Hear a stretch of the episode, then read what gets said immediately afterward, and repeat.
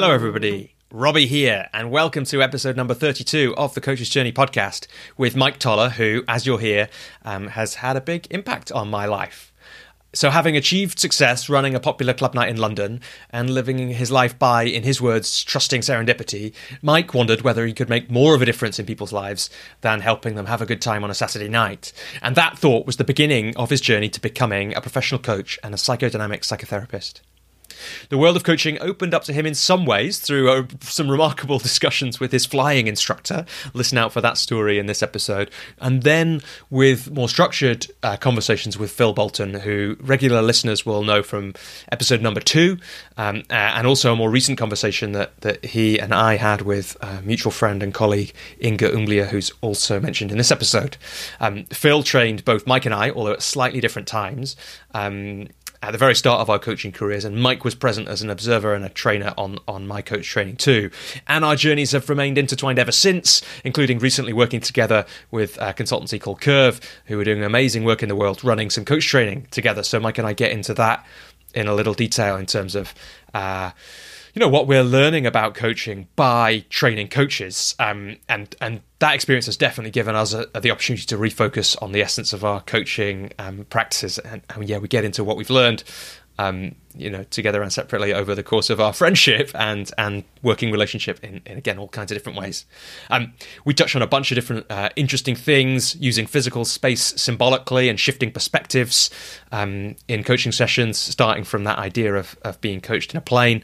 Um, we talk about Mike's role in the world's only indie air guitar band.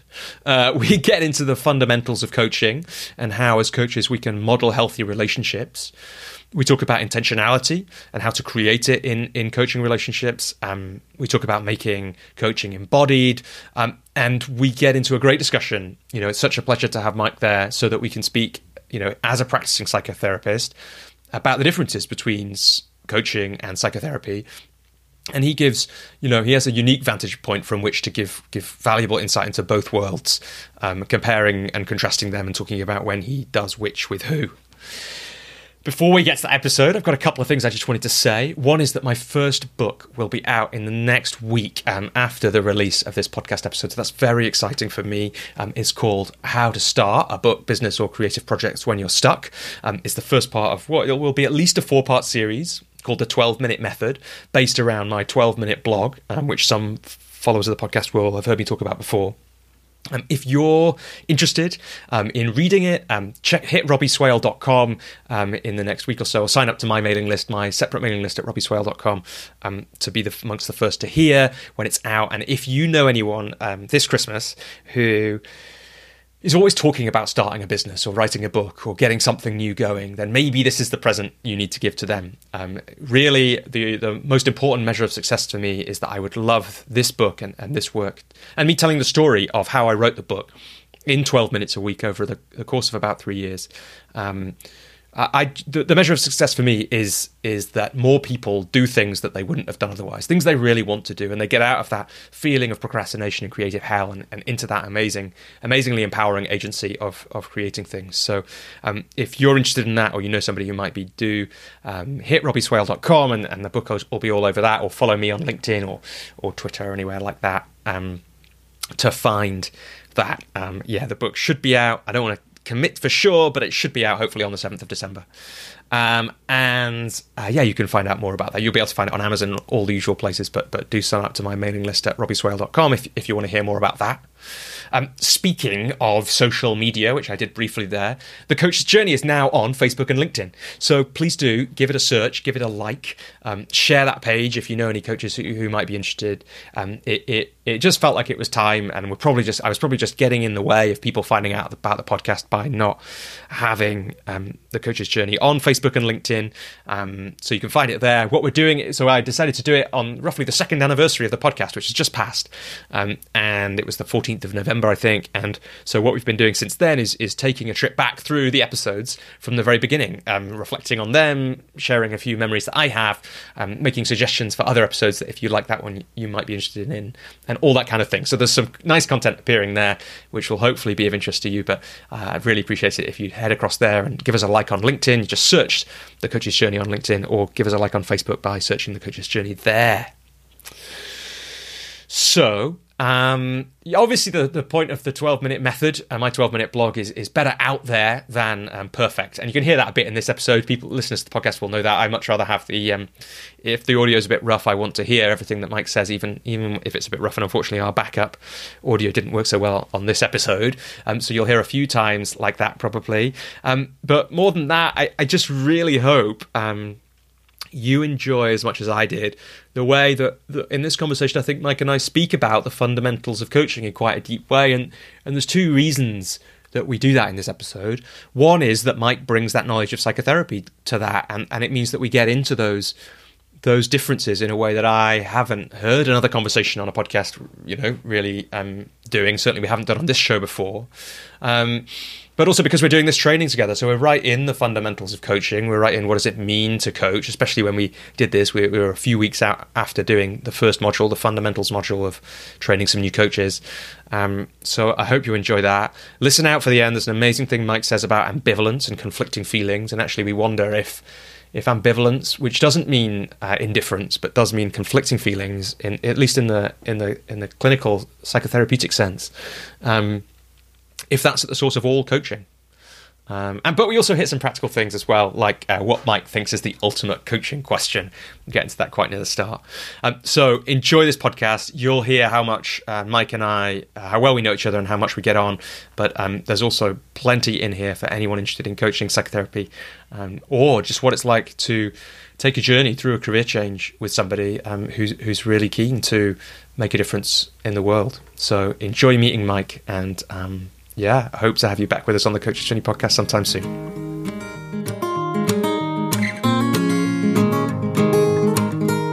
Mike Toller, welcome to the Coach's Journey podcast. Thanks, Robbie. So we'll probably talk about this as we go, but um, we have had many relationships over the years. Um, I'm really glad that you're here on the podcast it's like you could easily have been one of the first guests, and for various reasons, dull reasons about me not wanting it to be just my friends in the first few episodes, um, you are not. And so here we are, about two years in, um, and it's really great to have you um, have you on the show and i'm excited to see where it's going to go what we're going to create in this conversation um, but to give listeners an idea of the relationships we've had like you were my first professional coach um, we've also been coach client the other way. Um, you were kind of a trainer on the tr- coach training that I did. Um, but we've also been like um, customer uh, business owner. We've been um, pub quiz teammates. We've been groom and wedding guest. We've maybe been audience member and performer both ways, at least one way. Um, and uh, and we're currently working together on a on a project. So there's like and we've and the way we've done that, which again we might get to, you know, has again deepened that relationship. So that's that's quite an interesting set of dynamics to bring in. Have I missed yeah. any? Is there any other things that I, I haven't got? There? I don't think so. I was just thinking, is there anything we drinking haven't buddy, done yet? drinking buddy? Drink- yeah. yeah, no, you're right. I think you've covered it. Like, um, there's nothing left, Robbie. I mean. Think of some, some things, Mike, but but we're both married men, so we, we probably we probably don't, don't want to go there. Um, yeah, and I mean that's an interesting set of dynamics to bring into a conversation like this. Mm. Yeah, I think it is. Um, I'm sure we'll come to this, but you know, there's there's something really interesting about our relationship, sort of personally and professionally, and you know, particularly the work we're doing now. And uh, this is a bit I hope we'll come to is the way we've thought about that. You know, the way we have thought about working together.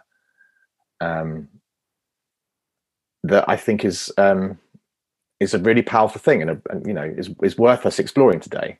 Yeah. And then of course here we are today with a new new relationship which is like podcast host and guest. And mike the way we often i often start the conversations on this podcast is to ask the guest where did you first come across coaching? As oh. as we understand it now. Mm-hmm. yeah um Great question. So, in a formal sense, through Phil Bolton, who trained us both, and you know, um, who I then supported in training you after he trained me. Um, he was the first person who um, really told me, you know, what coaching is and how it works, and and told me a lot about his experience as a professional coach.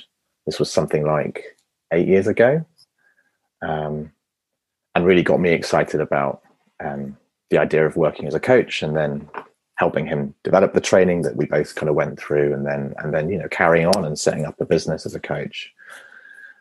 Um, so, in a formal sense, that's where I first heard about this thing called coaching. I think informally, um, it's a bit before that. Um, I think we'll come to this too, but you know, there's a story. Um, the sort of the story starts a bit before I met Phil in terms of um, how and why I sort of do this work now. Uh, I think you'll have heard me talk about this recently, but um, a long, long, long time ago, when I had a lot more time and a lot more um, money, spare money to fling around, I um, I decided to learn how to fly small planes. And part of the reason I made that decision was that um, I went up for a trial lesson to a, an airfield up in Hertfordshire. Um, I was actually working as an editor at the time, so I went to write about um, a flying lesson. I went and did one with a view to writing about it. And while I did this flying lesson, I sort of quickly realized that there was way more to what I was doing than just sort of, you know, going up there and doing this kind of flying lesson and then sort of going back home and writing about it. I really got into it. And part of the reason I got into it was because the man who took me up, the flying instructor who took me up, an amazing person, I think was um, kind of at heart a coach and spent some time with me that day listening to me and um, was curious about me and sort of genuinely curious beyond the fact that I was there to write this article and um, kind of saw something in me that I think he he decided to kind of um, investigate a little bit, and he gave me an amazing afternoon in the which was a whole load of fun, which was part of why I then decided to fly small planes. But he also asked me some questions that day about myself, and I think he was sort of onto the fact that I was at a point in my life where I was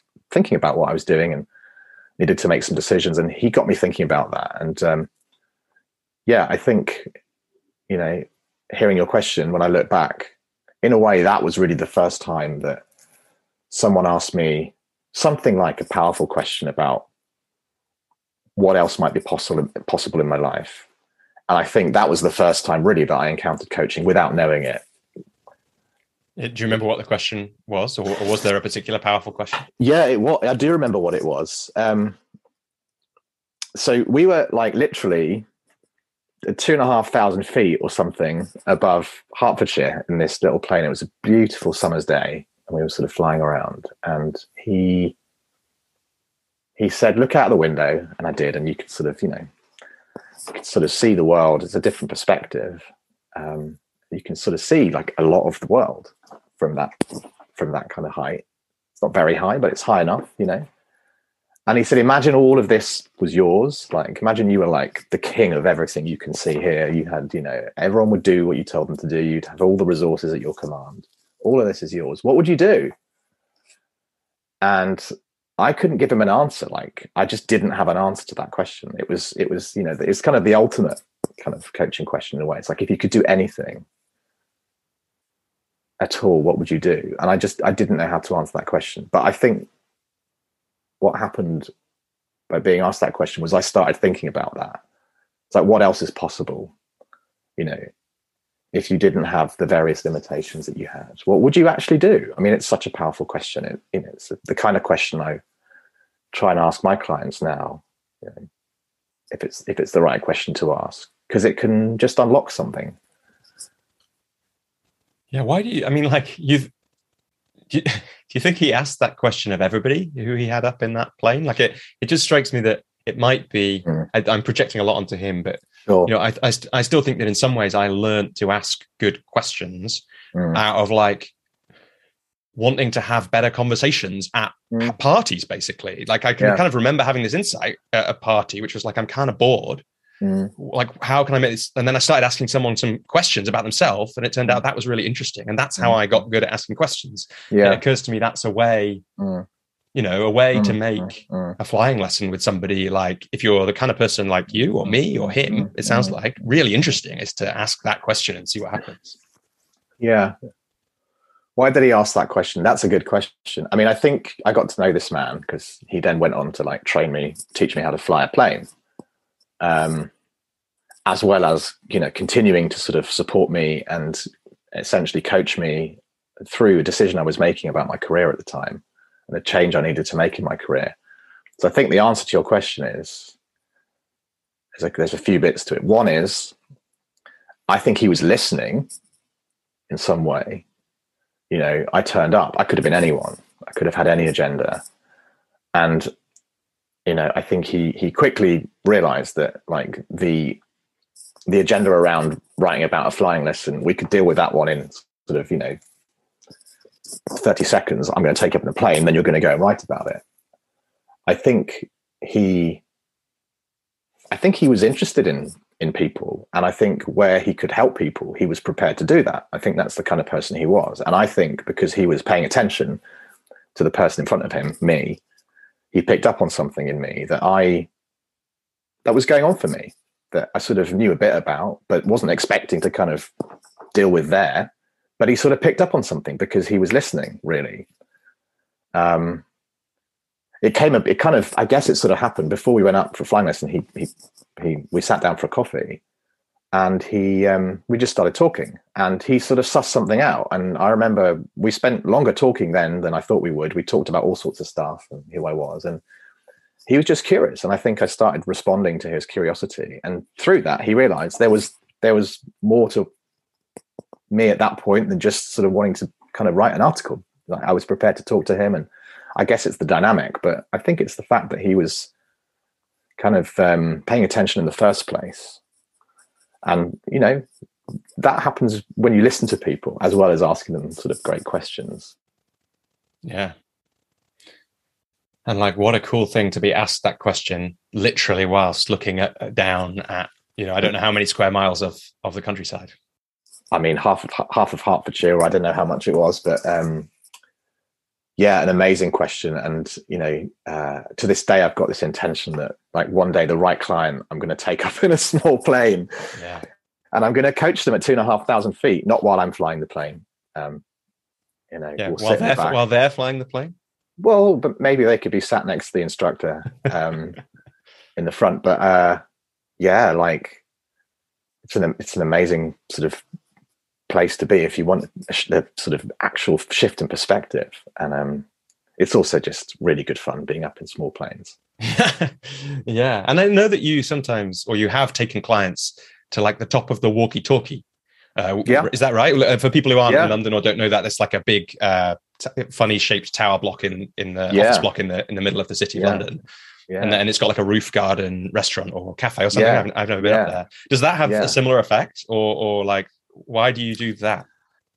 Yeah, well, I, I, guess you know you're right. There's something there. I mean, it, you know, it's it's one of the sort of tall buildings in London you can get up fairly easily. There's a you know there's a public gallery up there and a cafe, and you can you sort of book tickets. But yeah, I think my thinking there is that um, it's really interesting to play with sort of a physical space when you're coaching someone. Um, you know, I think a lot of coaches um, maybe do sessions while they're walking sometimes. You know, I, I know plenty of coaches who do that. It's a sort of similar thing. There's something about a relationship between the space you're in, the physical space you're in, and then I guess the sort of the symbolic space you're in. You know, if you walk with someone, there's this lovely sense of movement. And you know, you're getting from one place to another. I mean, that is kind of what coaching is about at its heart, isn't it? Sort of facilitating um, some movement in a client. So to actually move while you're doing that can be a really kind of powerful thing. And I think similarly, there's something fun about you know taking somewhere, taking someone somewhere they they might not usually kind of find themselves. That's about putting them in a different space. And then you know when you're at the top of a building, you literally have a different view of the world, and you can really play with that. You know, I think I've done a coaching session inspired by um, um, uh, an exercise we did both on the, the, training when I did it and and also yours. Um, with Vegard Olsen, um, and he, he, took us through um, an exercise where we use space to represent um, a client's kind of um, experience of a, a situation or, or, sort of journey through sort of a problem. yeah, give, give a bit more, a bit for people who don't know that. I, I, I think someone once told me it might be an NLP exercise. I don't really know anything mm-hmm. about NLP, mm-hmm, but mm-hmm. but I think it might be. But mm-hmm. give a bit more of that because I think it's such a powerful yeah. exercise. I think it has less to do with NLP, um, in my understanding of what NLP is, but you know maybe it's kind of um, yeah. taught as part yeah, of I might NLP be wrong trainings. But um, it's it's yeah it's you know you you I've, I've done it i've done it with clients since you, you know you use a sort of uh, a space you know i think we did it on a on a sort of a lawn um, and you ask the client to kind of identify parts of the space and, and re- relate that part to a part of their life or a part of the situation they're bringing um, into the coaching session. And then to move around the space physically and it's a way of kind of shifting perspective and kind of putting yourself you know in a in a place in time or in a particular situation and then moving away from it and looking back at that that point and sort of seeing what else you might see. And there's there's an element there you can play with sort of time you know let's pick a, a point in the past that's represented by that spot and then you know let's move to the present and the future. And it's a really powerful way of shifting someone's perspective and there's something about you know doing that kind of you know a couple of hundred feet up in the air when you you have a very different sort of perspective than you might normally have. That sort of it's just it's fun to play with it, I guess. And um, yeah, there's just a couple of stories that come to mind that I, I want to just share because they're so they relate so much to what we're talking about. One is that when you're out with someone in an environment on a walk or something, you just never know what like will show up.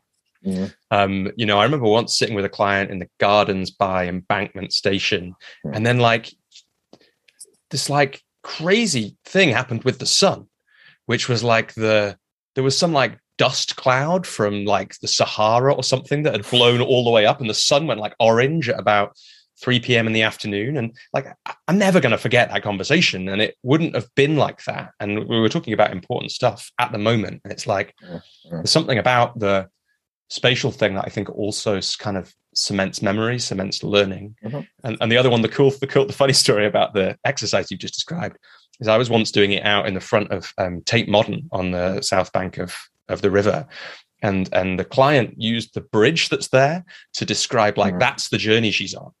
And then we mm. we decided to uh, to end the session to get up on the bridge and see what was on the other side. And I had no, I couldn't remember. I was panicking a bit because I was like, what if on the other side is like, I don't know, Pret and I mean, I like Pret a Manger, but it's like that. We don't want that to be the end of this mega journey that the client is on. But of course, for those who don't know London, the other side of that bridge is St. Paul's Cathedral.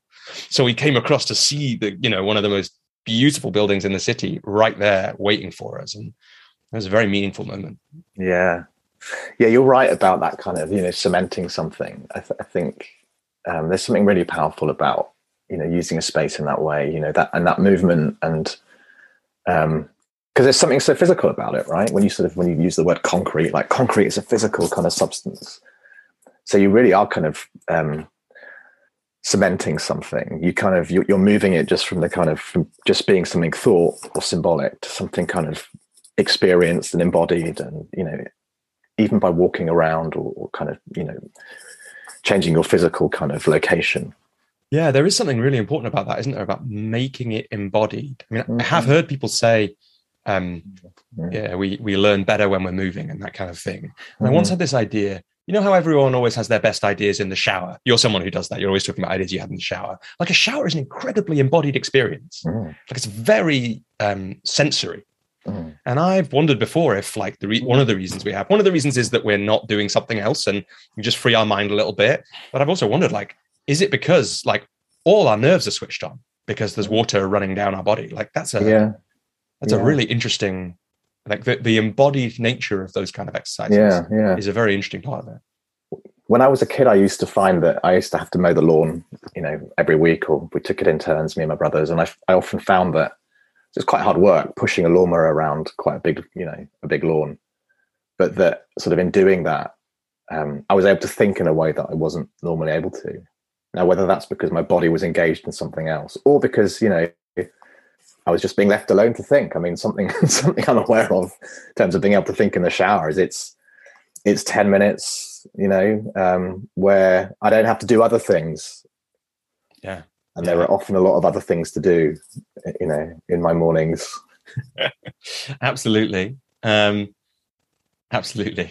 And Mike's referring in, in some ways to parenthood, I think. That, uh, yeah. Yeah, Mike, let's like, this is a beautiful little um, sidebar or, or diversion mm. or fast forward to things we might have talked about later in the conversation. Yeah. But let's just rewind a little bit. So you're having this conversation and then the flying lessons. And at the time you're working as an editor at Itchy, right? Which was a which was travel yep. guides. I, I, don't know if it exists anymore because travel guides aren't as much a thing, but like that was what you were doing at the time. Is that right? Yeah. And and so what was the insight or shift that that yeah. the, the if you were if you were the king of all this land, what would you do? What what did that lead to? What were the changes that happened? So you're right. I was doing that. Um, I was also running club nights, which is um, kind of alongside. So I sort of started a business um, um, with another promoter running club nights, that, some of which you came to, and you know, it's part of the, the kind of the, the other side of, I guess, our relationship. That um, you know, through Cass, my wife, and you've been at uni with her, and you know, you came, and, and so I was doing that as well. Yeah, just to say, Mike, uh, I one of the things I ask guests is to send over like essentially talking point questions. But for listeners, the way I uh, ask for that is like, what would someone who really knows my journey tell tell Robbie to ask me about? And uh, you sent some great ones, but if it had been me, I have the I have the honor in this situation of being someone who knows your journey really well. I would have like asked Mike about his time in the world's only indie air guitar band which was which I was in at the time. Yeah, this time exactly. Right. Yeah, it's part of that. You know that uh, that business that I was running was the show that we put on every week for people. Yeah, like and, and, and for people who don't like, uh, I always was, I was thinking about this, Mike. I haven't said this to you. Um, you know, I think about practice a lot. It's like you know, how real is talent is a question I think about quite a lot, and how much of it is just practice that we don't notice we've done like if you want to like see how much practice improves someone uh, watch like four people, three random people, and Mike playing air guitar or like air drums or something. And you'll see that if you practice air guitar, you get really good at it. It is extraordinary, extraordinary to see. We once did that on a training that that we were running uh, together with the coaching school, and it was very uh, instructive how bad I was at air anything um, and how good you were. So it's like, uh, you know, important part of your story, Mike. It's something I don't do very much. I'm maybe I've uh, I'm out of practice now, but maybe it's something yeah. I can. Uh, I wonder if you could do that as a coaching exercise. Yeah, maybe. Somehow. Yeah. Well, I, look, you, are talking about it. I mean, I remember what it was like, and and uh, I guess part of um, maybe why it looked like I was um, good at it. I mean, look, you, are you're, you're pretending to play a guitar. I mean, I'm not sure how much skill there was involved, but it was something that I really enjoyed doing, right? And that's, I think that's got a lot to do with it. It was a, it was a part of a show in front of a crowd, and you know, it was about having lots of fun, and um, it was it was loads of fun. It was absolutely brilliant. Um, to go back to your question about what you know what was going on at that time, um, the I actually I, I moved from the editing the travel guides to running the the the um, uh, the clubs and the sort of the event promotions business full time because it, it, became you know more successful and um, needed more time. It was something I wanted to do, and it was it was a lot of fun. You know, you'd have fun um, going on club nights, but also going to festivals and uh, and also just you know it was the first time I'd run my own business um, with my business partner, and I really enjoyed that. So a whole new experience and sort of followed my nose into it.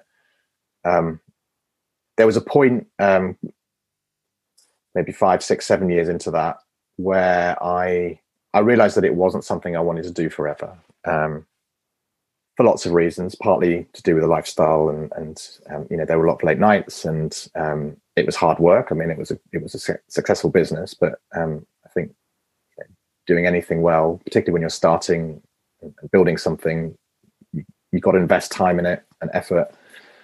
Um, and to keep that business going and successful meant investing, you know, continually a lot of time and effort into it. And um, I realized that it wasn't something I could sort of keep doing forever in that way. Um, not least because of you know um, the sort of the, the, rhythm of it in terms of late nights and a lot of work at weekends and um, I was um, Cass and I were starting to think about you know having a family at some point i knew that kind of wasn't going to work.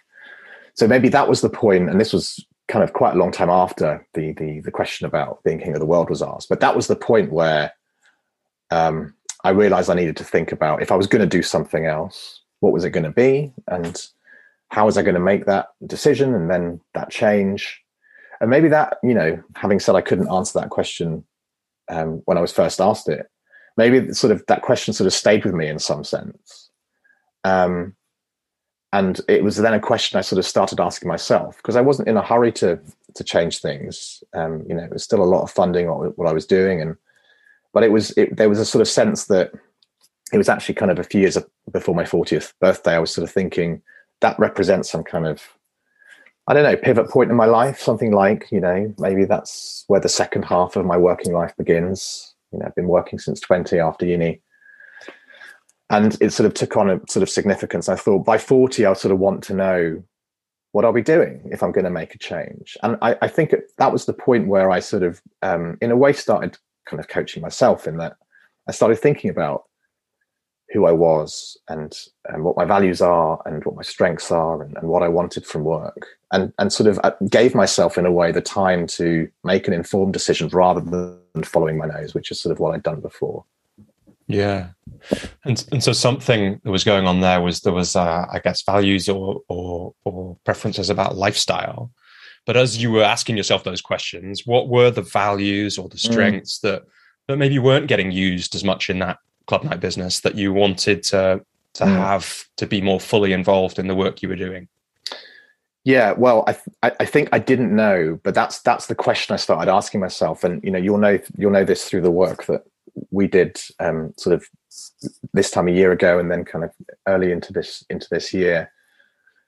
That I was very aware that um, I felt I had something I could do or something to offer that was more than I was offering at the time. So it was as sort of as, as unformed as that. But I sort of knew that while I'd enjoyed doing what I was doing with, you know, the editorial work and then the, the clubs, that I kind of there was more I was capable of in some way. And it became really important to me to find out what that might be.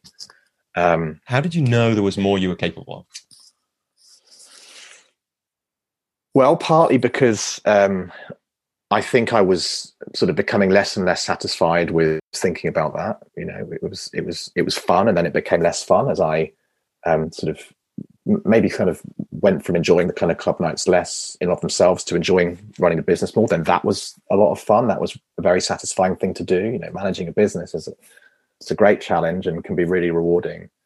But then maybe as I kind of um, did that more and sort of I don't know moved through a kind of learning phase there and um, maybe felt that there was there needed there was something I don't know. There's there's got to be more to this. Like I can sort of you know, there's nothing new here, or um, there's nothing new to learn here. Like if I just keep doing this forever, like how will I feel about that? So maybe there was something around learning. There was also something about kind of the product and the outcome. You know, the the work you know you, you do work and something comes out the other end and what was that and you know i was i was helping people have a great time you were um, that that's not a bad thing to do that's not a bad thing to do um,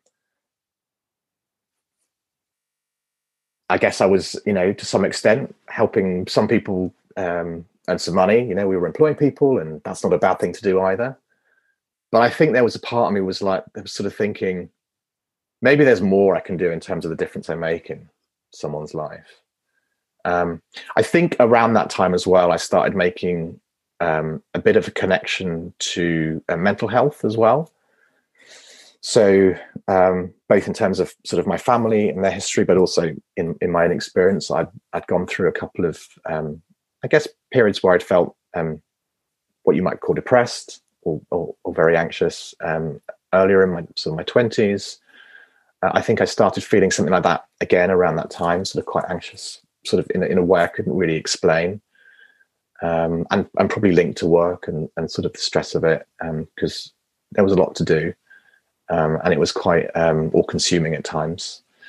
Um, and so I think I, I kind of started to take an interest in that and started to do some reading around um, mental health and sort of self development and growth, and, and then kind of discovered um, not discovered, but kind of started reading about counseling and psychotherapy as, as something that people do and sort of started thinking about that. And I think then kind of connections started forming and, you know, with with uh, an idea that you know that there's this thing called counseling or psychotherapy to think about you know I, I wonder how that works and what it is that someone who does that kind of um, how they feel about that and what they get from it, as well as what their clients might get from it.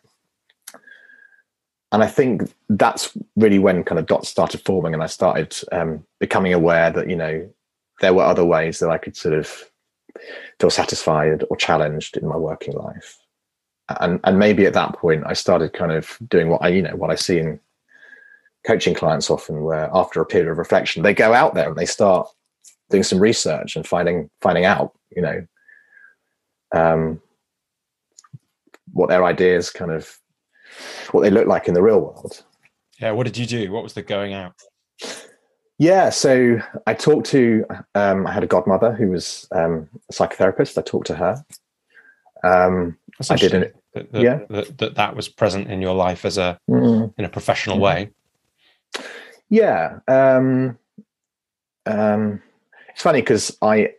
It's not something I remember very much, yeah. but I, I remember it now. You know, it was it, that was part of um, I guess the research the research I was doing at the time. Um, I talked to family members who'd, who'd been in therapy. Um, I'd never been in therapy in a sort of meaningful way myself, and and sort of didn't really have an experience of it. Um,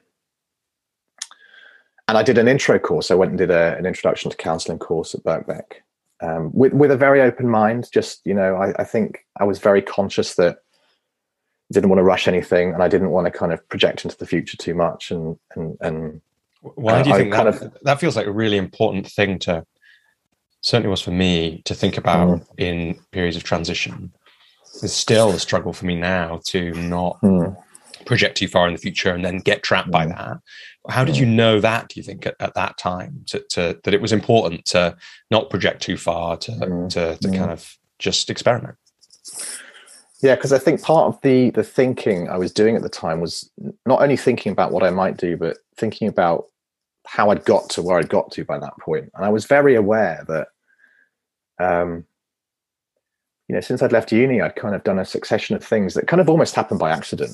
Mm. You know, the very first job I ever got because I needed the money was in recruitment, and I I sort of hadn't even heard of recruitment until like a month before I applied. I mean, I needed a job. Somebody told me about an opportunity. I went for it. I got the job. Did that for a year. At the end of that, I went and did something else. And it's sort of, I was sort of, I guess, um, I followed my nose. And to some extent, I did, you know, what I needed to to do other things. I was in bands at the time, so you know, I temped for a while because I needed the money. and, question, Mike. This, yeah. uh, this is this this is like uh, listeners are going to be like, why is he asking that? But but it's it's an important question that I need to ask you, which is, yeah. I did some research before this podcast, and it was I was saying to you before we switched on the recording, like it's quite fun to research your friend. Um, were you once in a film called What a Girl Wants as Libby's band member? I was. I love this. Like a, uh, it, uh, for, for for listeners who are curious, it has five point eight out of ten on IMDb. Um, but I just googled Mike Toller. I can't believe I hadn't done it before, and that was there. So that was a part was, and that was probably about this time as well. Yeah, well, you know, the guys I was in a band with, um, they were um, acting and working for uh, actors agencies, and, and one of them, a really good friend of mine, Charlie, got a got a part in this film, and they needed a band to like they needed a wedding band in the film and so he got his band in. And uh, we ended up being i think in the first and last scene. And i even got a i think i got a line in um, which was um, word. i'm now going to watch this film. So yeah and you're on imdb as well which is an actual it's an, it's an, actual hollywood film. I think 5.8 is probably um it's a, a bit of a higher rating than it deserves. Okay well uh, listeners if you um, if anyone's listening wants to watch that film or has seen it wants to send uh, Mike some feedback on his one line, please, please yeah. do. Um, sorry, but I interrupted that, but I just wanted to ask because uh, it's another like that's another relationship that we can add to it. Yeah, uh, you know, move Hollywood movie actor and uh, viewer. Uh, one day, maybe if that happens, I will let you know. Um, but but sorry to kind of interrupt the flow there, Mike. I guess I just want to let's let's go back into that a little bit and just yeah, like you did this experimenting yeah, mm-hmm. and I was just, I think, you know, in terms of um, not, you know, not projecting, I was very conscious that I'd, you know, kind of gone from one thing to another by happy accident a lot of the time. but that I hadn't necessarily thought about any of those moves. I mean, look, I was in bands because I loved it, and um, I was I did that film because it was a you know a great one off. I mean, it told me that I don't want to be in films. It's you know fundamentally a really boring thing to do, sitting around a film set all day waiting for the, the one scene you're going to do. But it was fun, and you know, I I think it's a great way to live your life in a way. You know, see, see what comes your way, and um, you know when it feels right, do it, and see what happens, and that you know that had given me a lot of great experiences and um, brought me into the business that I was running, and I'd never expected to do that. So there's something about you know sort of taking life on in that way and sort of trusting serendipity. Like you, you can you can do great things by living that way. But I think I was just really conscious of wanting to try something different. So I'd I'd sort of made myself aware that that's how I'd done things, and I thought you know maybe you can do something different this time you can you can rather than just sort of jumping into the next thing that interests you you can take your time to think about it and research and explore and see how you feel and you know even going on to the counseling course you know it would have been very easy for me at that point in my fantasy to go right that's it i'm going to work as a counselor and i mean i had a pretty good idea i was interested in it but i wanted to actually find out something about it before making a decision and you know that course helped me to do that and gave me the confidence then to go on to do full training as a psychotherapist. But even then, I was I was sort of very conscious that um, that wasn't just sort of a means to an end. I mean, I, I, part part of it was about going back and doing some learning in and of itself, which I was ready to do at that time. Um, but it was also an opportunity to explore what it would be like to do that work before really making a decision to kind of commit to it long term, which is what I ended up doing but because I found out, you know, what that work is about, and and then I guess relating it to that thinking I was doing about my strengths and my values, and um, sort of testing the fit really, mm. and deciding that the fit was good enough, and and that it was yeah when something I, like, I, wanted to do. If you were in that space of, of thinking mm. like um, maybe mm. maybe this is just yeah. learning, maybe it's something for the long term, like psychotherapy courses are quite long where in that process mm. between you know that first intro course and the end did you realize mm. no yet this is going to be something i want to do this is going to be a thing that i'm doing have you realized that for sure like i know that you're working we'll talk about yeah. that in a, in a, bit but like how your work is now but yeah when did you mm. realize mm. that and how I yeah well yeah well, look, I did I did the intro course. I did another I did another little intro somewhere else in a different modality as well. And both of those, like, first of all, like, I love the fact that I was learning again. I mean, depending if, depending on what psychotherapy training you do, there's some theory, and it's you know it's um it's challenging to like you know um, learn something new in that way, and um, some of it's quite kind of difficult to get your head around. And I I really I really like that relish that that that kind of challenge and that opportunity. So I was really enjoying learning something new, and I was particularly, you know, the, the modality that I work in, which is I work psychodynamically.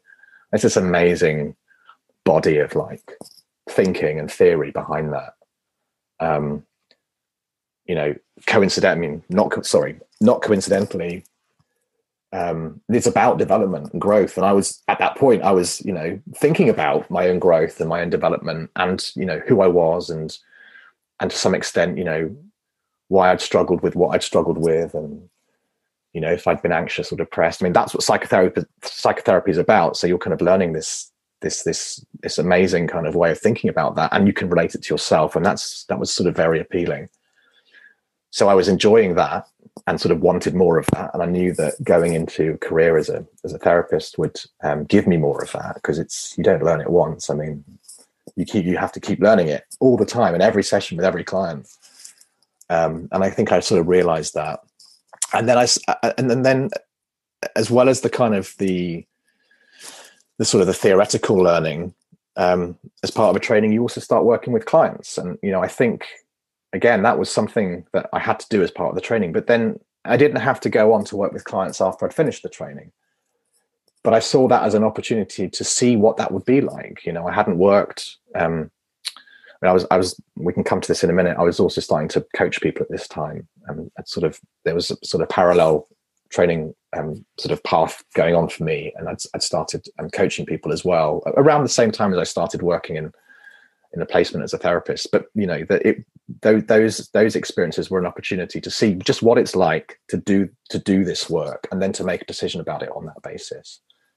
And that's kind of what I did. And I think you know um, there was a certain work work there was a certain amount of work I had to do um, on my psychotherapy um, training placement that I had to commit to, and that gave me enough of a sense of do I want to do this beyond this training, and I realized I did. Mm. But, yeah. but, doing it for real, right? Doing it for real. Yeah, mm. and maybe that'll be a part of the coaching story as well. Like, mm. definitely want to find some time in this conversation to speak about.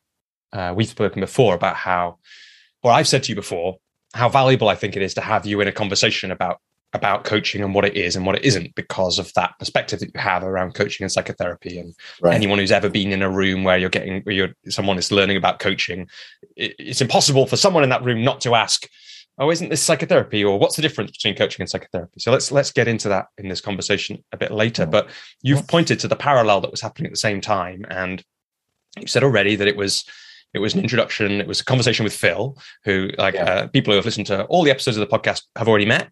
Um, and if you haven't, then do check out the conversations. Uh, there's two episodes with Phil, and we'll put links wherever people are listening, um, including one with uh, Inga Umblier, who we might come back to as well, because she was on your, I think, your training right. the coaching school. So you and right. her go way back. Mm-hmm. Um, and we, we had a great, she and I and Phil had a great conversation about their work on abundance. Mm-hmm. Um, but around this time, and I know this story a little bit, somebody, one of your friends said to you, you told them what you were doing with the right. psychotherapy intro training and that interest, and they said, You've got to speak to Phil Bolton. So exactly. say a little bit about that, about who Phil was to you and, and what happened in that conversation. Yeah. And then maybe that yeah. takes us into the coaching school. Yeah, so Phil and I were at uni together, but um, we only overlapped by one year. So I didn't, I knew who he was, but I didn't really know him very well. Um, and he left at the end of my first year and you know went off and, and um, uh, you know um, left left the rest of us to it. And then um, it was it was while I was um, on one of I think one of my in, intro courses or maybe I'd started my training. In any case I I, I um, met a mutual friend of um, of ours at a wedding and just telling him about what I was doing and the, the fact I was thinking about making a change. And as you say, he said you got to speak to Phil Bolton. Like he works as a coach, and I, I still this this is really the first time that I'd sort of heard the word coaching used in this way, sort of you know beyond kind of sports coaching. Um, but what what our friend um, Patrick told me um, about what he, I think he he'd worked with a coach, possibly with Phil, um, and what he told me about his experience of coaching and sort of what he knew about what Phil did was just really interesting. So um, I followed his suggestion and dropped for the line, and and um, this would have been in 2013. Um, so actually, maybe I was between um, courses because I took a year out then to um, save a bit of money, and, and uh, also got married um, that year, um, and met Phil not with any particular kind of agenda, but just sort of just to find out more about you know what he had to say about coaching given that our friend Patrick had sort of said it was worth doing that. And um, and I did. I met him a few times um, just for coffee over you know several months, and we just kind of um, come together and talk. And he, he told me all about what he did and and you know what coaching is and how he'd sort of um, set up a, a, career as a coach, um, working in, internally um, first at, at Deloitte and then going on and setting up as a career coach in private practice and and what he told me was really exciting um, in so many ways. You know, there was this. Um, obviously, I was thinking about working with people to help them to do something important, and he was saying this is an amazing way to do that. And um, I liked what he was telling me about what coaching is, maybe versus what you know psychotherapy is. And I also like what he was telling me about the way it allowed him to kind of build a career for himself and you know I was, um, I think, at the time ready to work for myself rather than for someone else or even with someone else. Um, I was aware that if I was going to work as a therapist, it would take some time to um, to, to, to, kind of you know do that work um, and, and be paid for it, um, just because the training is um, quite long. Um, so that was appealing too. Um, and then Phil also started talking about the fact that he was at a point in his career where he wanted to do something slightly different, and his idea was that he wanted to train people to work as coaches. You know, he, he was thinking about how he could kind of increase his impact and you know um, increase the impact of coaching. And and I think he at that point he was thinking if I train some coaches, then there'll be more coaches in the world, and that's not a bad thing. Um, so something kind of came out of those conversations where I again thought, yeah, you know, if he's going to train people, then I'm up for that because that's one way, a really good way to find out what coaching is about and what it's like to do it and whether or not this will work for me. Again, I sort of hadn't, I didn't decide to then work as a coach. I was like, I want to find out more about it, and doing a training would be a great way to do that. Um, also, through that conversation, um, I guess what, came out of it was that Phil maybe wanted some support in doing that. I've been running a, an events management company, you know, promoting events, essentially getting people into rooms. And um, if Phil was going to run a training, he needed some people in the room to train so between the two of us, we we we, we agreed that we were going to um, do that the following year, and that um, he was going to put together um, a, training that he'd been thinking about um, that he thought would be a you know a good way to um, train and, and, support coaches in doing that work. And I was going to help him um, put it on, so I, I helped him with some of the kind of the practical aspects, supported him doing that, and that's what we did. So I was in the first cohort along with Inga and some other amazing people, and yeah, James has been on the podcast as well. Right, he was in that cohort. Mm-hmm. Um, Nicole, who, who people who who followed my work will know that I've done lots of work with. Um, amazing, amazing group of people in that in that first group, and then about this time, like I was thinking about this before this call, Mike. One of the mm. like most important things in some ways that has happened in my life happened, which is that you added me on LinkedIn. And I don't know if I've ever have I ever said this to you, like, but like you added me on LinkedIn and I was in my own version of, and so we'd known each other really as at this point, like I'd been to, to feeling gloomy a lot when I was a oh, student and and just after I graduated. Feeling gloomy, by the way, if, the it was the name night. of the club night, right?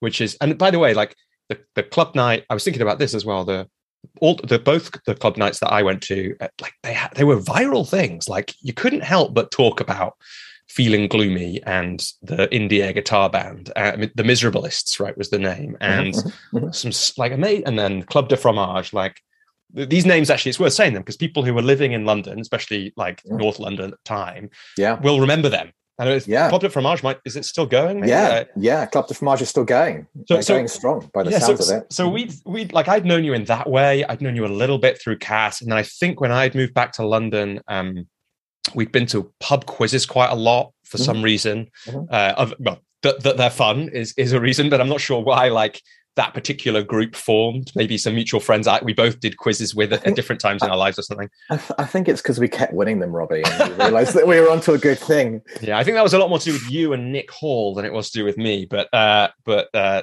I remember, yeah, Mike is excellent at pub quizzes. Anyway, at some point in that period, like I was in my own career transition, and, the, and there's lots of echoes in what you've said about um, about the things you were looking for, why you were looking for them in my story, which I won't go into now. And then you added me on LinkedIn, and you know, instead of it saying, you know, founder of feeling gloomy or whatever it might have said in your headline, it said uh, mm. professional coach mm. And trainee psychotherapist. And I'm mm. pretty sure those are the exact words because it mm. mattered a lot. And I was like, mm wait a minute, shit, I didn't yeah. know Mike did this. We've just been doing pub quizzes in the last two right. years and I, I haven't done anything about that. And this yeah. is exactly what I'm interested in. Yeah. And that's when I said, messaged you or emailed or I don't even know what it was and said, should we meet up? And it turned out you were doing some of your practice work at King's College London on the Strand. And I was working in an office building in Somerset yeah. House on the Strand in right. London. So we were, we were also, you know, literally, yeah. uh, you know, within hundred meters of each other every week. Mm. Um, and that's, and I was doing an intro to psychotherapy course yeah. at the time, and and we met up and we mostly talked about that. Mm. Um, and then at the end, as I was coming to a point where I I came to a different point with my experiment with counseling and psychotherapy, which was this isn't for me right now. You know, despite going in with that expe- you know similar experimental intention, mm. we started talking about the coaching school. Um, yeah, you having done that first year and mm. that first um, cohort and looking for a second cohort, which I yeah. ended up being part of again with a lot of amazing, yeah, amazing people.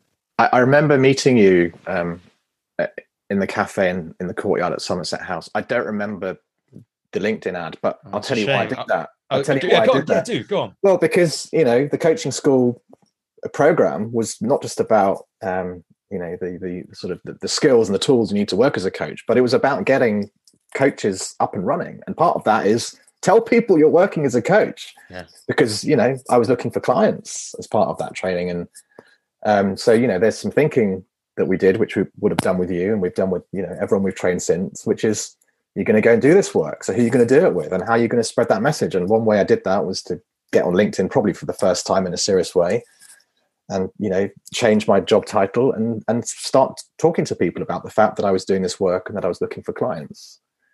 And you know that's what happened. I got some clients as well as you know a conversation with you, and started doing that work that year. Mm, that's cool. Um, yeah, I was going to ask why you were doing it, and that is a great reason. And it worked, right? Because I became a client, well, actually, indirectly of yours, because you were my coach. One of the amazing things you did slash we do on the coaching school trainings Mm. is give people a professional coach. And I still think it's kind of bizarre that every Mm. coach training doesn't do that. yeah, I can kind of know why, because you'd have to add on a chunk Yeah. of money and people already feel like they're paying quite a lot for coach training, but Yeah. such a fundamental thing. And I'm always a bit confused when I hear about people who have trained as coaches, want to work as coaches, and have never been professionally coached. And it was a Yeah. great shortcut to that. It made us all do it, which definitely made Yeah. us all better coaches. yeah. So you did get a client out of that, which was me, but you also got a client for the coaching school because Mhm. The conversations we had in the end, I'd had a kind of false start with another. I'd done like a free weekend at Mhm. another coach training organization in the UK, and it hadn't felt like my people, and it hadn't felt like my thing. And it might have been because I was super ill when I did that one. I had the worst cold ever, I remember. But it might have been because it wasn't my people and it wasn't my thing. And then when I spoke to you about that, and then Phil, Mm. it definitely felt like, oh, this is different. These are different Mm. people doing something different, much more Mm. alive, much more entrepreneurial, much more kind of, I think, deeper Mm. than what I'd than what I'd experimented with elsewhere, and Mm. very practical. And so it was, you know, that you know, for me, the rest is to a certain extent history. yeah. um, and that's Yeah. an amazing, amazing moment to reflect on, really.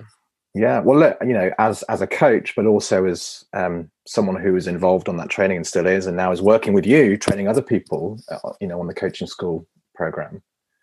uh, I'm glad that conversation happened because you know, I know what you now do with what you learned on that program, and you know, you've coached me, and I know that you know you coach other people, and I have a sense of the difference you make, and I'm I'm just really really happy that you know you found coaching and that you've you've done what you've done with it. Mm-hmm. Mm-hmm. Yeah, thank you. And and I want to talk a little bit about your work as a coach, and amongst many other things. But I wonder before that, you know, what it's interesting to think about the experience of. Know, we've had a few people on the podcast who have done this in different ways of training coaches.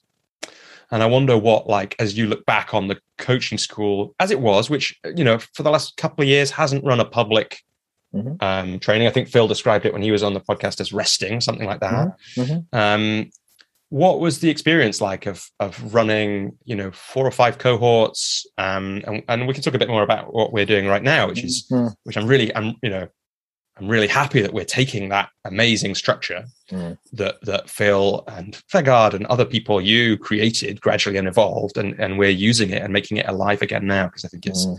it's amazing structure, amazing content in there, all that kind of thing. But yeah, what was it like? So you were a partner in that business. Mhm. Um, you were kind of a trainee on the first cohort. You were then. It was a cool thing. I think that the coaching school did. You know, and I did this role once as well of having somebody who's a, you know, who's kind of near the start of their their their journey as a coach on the training as well as a kind of trainer. So you did that on my cohort, and again, I think on on another one, and then you also maybe, and then you stepped into one of the trainer roles Mhm. um, and coach people as well. Like, but you were also a partner in the business, you know, making it work and running events and all that kind of thing. So, yeah, what did you? What are you? What are your reflections on all that now? Yeah, well, it's it's just it's interesting that you sort of you you described that kind of movement through um, you know not just a program, but you know having been involved in several programs. That I've done different things on the different programs. You know, moving from a trainee to now someone who's you know working with you to deliver a training, and you have your version of that, and it reminds me that. Um, you know the, the, the sort of the, that that training it's about it's a learning process right for for people who want to do this work but it reminds me that like we all carry on learning. I think one of the the most important things that phil taught me was that when you start to work as a coach you you you invest in the idea of lifelong learning not just for your clients but for yourself as well. You know and that, that applies to my work as a therapist what i said before. You know you're always learning more. Every every client in fact every conversation you have even with the same client is going to be different. And it's part of the you know the, the kind of what's amazing about working with people in these ways. And you know the same applies to being involved in a, a, training program like that you know coming back in as um, you know now with with um, the coaches we're training at curve. I'm just reminded as i have been every time i've done a training that there's there's just so much more for me to learn about this work. And you know training people is a great way to do that as well as you know giving them some new skills that they can you know take into their work in in, in various ways yeah let's come to let's come to curve and that work that we're doing now bringing mm-hmm. bringing the coaching school a new to a new part of its life um but before that i just wanted to get your reflections on like yeah well, the kind of that yeah that that time with the business in its first iteration the way that it was when we trained and and like you know i remember the kind of relentless sales process is what i mostly remember from you about that time and i just wonder what your reflections right. on all that is like it you know because it's like yeah i know yeah. it's like from running group coaching programs i think yeah. the, the learning totally transfers it's yeah. an enormous amount it's a much much bigger amount of effort let me say this how can i say this so let's say there's an amount of effort that you ha- or energy that you have to invest to potentially create a one-on-one coaching client. Let's say you're trying to get six people in a room for a coaching training. It is more than six times the effort to do that, yeah. in, or at least it it often is. It certainly was. It's one of the reasons that I shifted the way I run my group coaching, and I um, had another guest, Toku McCree, who said something similar. It's like if you try and enroll for a group program in the same way that you enroll one-on-one clients and you're trying to get 10 people or six people or five people, whatever, it's exhausting. And that's one of the things I remember about the coaching school enrolling those programs. Yeah. Look, I mean, I guess I had a sense of this when I was running events and club nights. Um, it's hard to get people together in a room. You know, you've got to work really hard at that. Um, Why do you in all sorts of ways? Um, well in relation to club nights there's competition and you know you've got to build a reputation and you've got to um, build a great product and then deliver it again and again and sort of you know build up a customer base and what word has word has to spread and that's that's part of it. I think in terms of running a coaching program um, it's a slightly different challenge. You know you you're you don't open your doors to kind of um, sort of anybody who who comes. You you have to think carefully about who you're working with and is this the right person at the right time? And is this the right group of people? And you know was, I don't think every coaching program does that much thinking about this kind of thing. Probably not. I mean we definitely did. It was i think it was part of phil's thinking in in um, you know how and why he set up the program he did. There was you know he had a he had a specific idea about um, sort of the level of sort of quality and intensity of the program. And mm. it wasn't going to be right for everyone or it wasn't going to be right for everyone at the same time. And you know something that we found and again you know this is this is how it goes. You have an idea and this is this is what happens in coaching as well. You have an idea um, you think about whether it's worth trying then you try it and then you see what happens and then you you modify and i think what we what we discovered through running um, certainly the first four cohorts um, was that it takes a lot of work with a with a program like that to get the right people together at the you know at the right time for them and and for us. And you know just on the level of dates. I mean yeah. you know the, the, the way the program's set up is that there are some in-person training modules and that means you have to have everyone together. And you know that's that's three weekends and that's that's a big commitment. And someone might be busy doing something else. So even if they are the right person at the right time they just might not be able to make it. And you know that that aspect of it um, became sort of increasingly um, complicated. And then, you know, there's a business model and there's an amount of time you spend um, finding the right people and, and, and not just sort of um, selling them um, a, a, training program, but also making sure that they can come. And um, you know, people's lives are complicated; they have lots of moving parts, and they couldn't always come. So, I think a really important sort of part of the, the coaching school in that story is that while we were interested in setting up a training organization, it wasn't all we wanted to do. You know, um, then as now, you know, I think a, a, really important part of the way we, we think about that program is that the, the, the trainers, the facilitators on it, work as coaches primarily, and that's that's their value really on that program. They're not just trainers; um, they're coaches who come in and um, work with um, new coaches to do that work and share their experience and support them. And uh, you know, I found that I was spending a lot more time um, looking for potential participants for another coaching school program than I wanted to, given how difficult it was and the way we'd set it up. Um, and so we made a decision at, at some point that um, the, the, model wasn't working and that you know it was a great program and that we could deliver it to individuals or a group that came to us and asked us for it, but that really our focus wasn't going to be to you know put it out there and, and sort of um, keep talking to people in that kind of open doorway. Yeah, and, and that, that was a good decision. That was a good decision to make, I think, for for for, for everybody. Yeah, yeah. And what's been interesting about the this podcast is I've spoken to Kim Morgan, who is the founder of Barefoot. I've spoken to Robert. Stevenson, who was, but interestingly, is not. I think, according to his LinkedIn, is moving on now. Was the center director at Animas, and right. what one of the things that came across was that actually, although both of them were are undeniably have the same love of learning and developing and growing and helping other people do that. What it mm. felt like to me in both conversations, it'd be interesting if listeners agree, and if Kim and, and Robert agree, mm. they were trainers in some ways first mm-hmm. and, and leaders um, before, you know, and, and it was more important to them to be a mm. trainer, to be a leader, mm. to run a training organization than it was to have their individual right. practices coaches, at least right. at the time. Now, what's interesting, the reason I say that's interesting about Robert is I think that he's leaving to focus more on his coaching um, right. moving on from Animas for, for, now. Who knows whether yeah. he'll, he'll, go back because yeah. I know he's had a long relationship with that company. Yeah. But it strikes me as, um, you know, it, it, resonates. There, my experience of speaking to them resonates with what I have known about your mm. experience of running the coaching mm. school and what what you've just said. Yeah, and it's interesting because you know I'm aware that at different times in our lives we might want different things from our careers. I mean that's that's my story, right? Um, the reason I, I, I decided to retrain and, and make the career change I did was that um, ultimately I wanted to um, do the work of psychotherapy and coaching, and yeah, you know, then training coaches. That was that was it was exciting to be involved in that, and it sort of speaks to my entrepreneurial side. But my focus wasn't to set up another business kind of of of that kind. Um, you know, I run my coaching business and I enjoy that. But what I what I really enjoy about that is the fact that I get to work as a coach with people, and the same for my psychotherapy practice.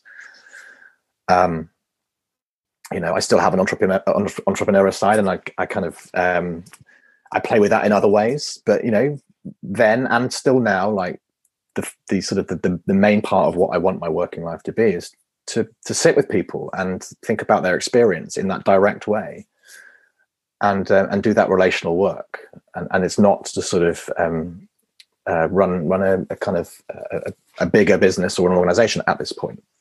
Yeah, yeah, that's it. And what a what a great thing, an important thing to know. And it's like, it strikes me that it speaks a little bit to what you were saying about slowing down in your career change.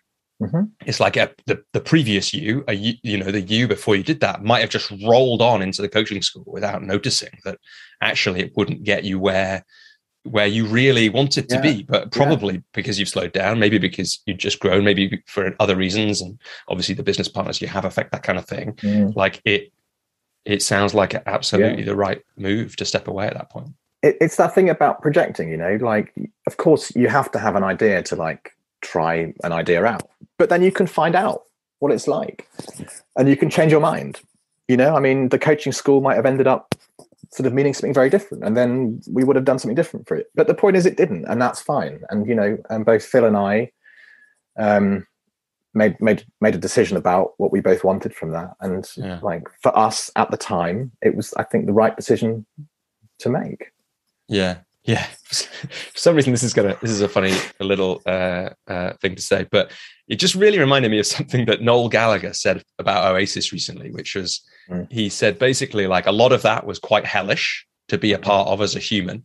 Mm-hmm. Like there was a lot of conflicts mm-hmm. and all that kind of thing, but he doesn't regret doing it because mm-hmm. it meant a lot to so many people and people mm. still come up to him now and tell him how much it meant to them and means to them and it does right. to me like that was the band that i got into when i was like yeah. 11 or 10 or whatever and it, like got me into music yeah. all kinds of things and i yeah. the reason i'm saying that mike is because that's how i feel about the coaching school as well like i feel like i'm so glad you did it because it means a lot to me and to a lot of other people that you know that, mm. that went through that training and like i've never I've never heard someone else talking about their coaching training and wished I'd done that training instead of what I did. Mm. And maybe that's just a healthy way to live without without regrets mm. about that kind of thing. Yeah. But I think also it speaks to you know how it was for me and mm. for for for at least some of the other people who, who did that training yeah. the exact right program at exactly the right time with exactly the right people yeah and for me too i mean you know it was a it was a privilege to be trained by phil and to work with him in delivering that training and, and you know you know helping him train other people um yeah in every sense you know um i don't know much about other trainings i've been along to a few sort of intros and and um, I feel the same as you. I mean, it was the it was it was just the right thing for me at the right time, and sort of I I didn't even know it. You know that that was a sort of serendipitous um, move, I think. But you know, I, I, I decided to get involved on it. You know, I was in I was informed. You know, I was informed. I'd thought about it, um, and I'm glad I did. You know, I mean, where it's taken us, and it's not just about the training um, that we we did and what it's you know helped us kind of go on to do, but also that it's about a group of people. And I think this was something else that kind of Phil was really thinking about was uh, it was about building a community of coaches that will go on to support each other. You know, he he um, he still supports me. Um, the, the, cohort I was in, and then you know being involved in the other cohorts. There's a lot of um, interaction and support going on there for those that need it. Um, I think it's part of the you know the kind of the the message of what coaching is. You know, it's not just about sort of lifelong learning; it's about building relationships and I'm still in touch with you know clients I've worked with in the past, and even if we don't work together again, I love hearing about what they do next. And you know that's that's kind of all in there for me. And i think like the way the reason the coaching school was the right training for me and it sounds like you know part of the reason why it was the right training for you was because phil was thinking in that way. Like he brought the whole of what coaching is and can be to that program. That's that's the gap he spotted and filled and you know kind of so successfully kind of filled. Yeah. Yeah. And then maybe let's talk at least a little bit now um, I like I want to. I also want to be asking you about your coaching because we we haven't really got to that in your story yet. But it, it just feels like because we've been talking about the coaching school in in different ways in that program, mm-hmm. it's maybe worth saying, mm-hmm.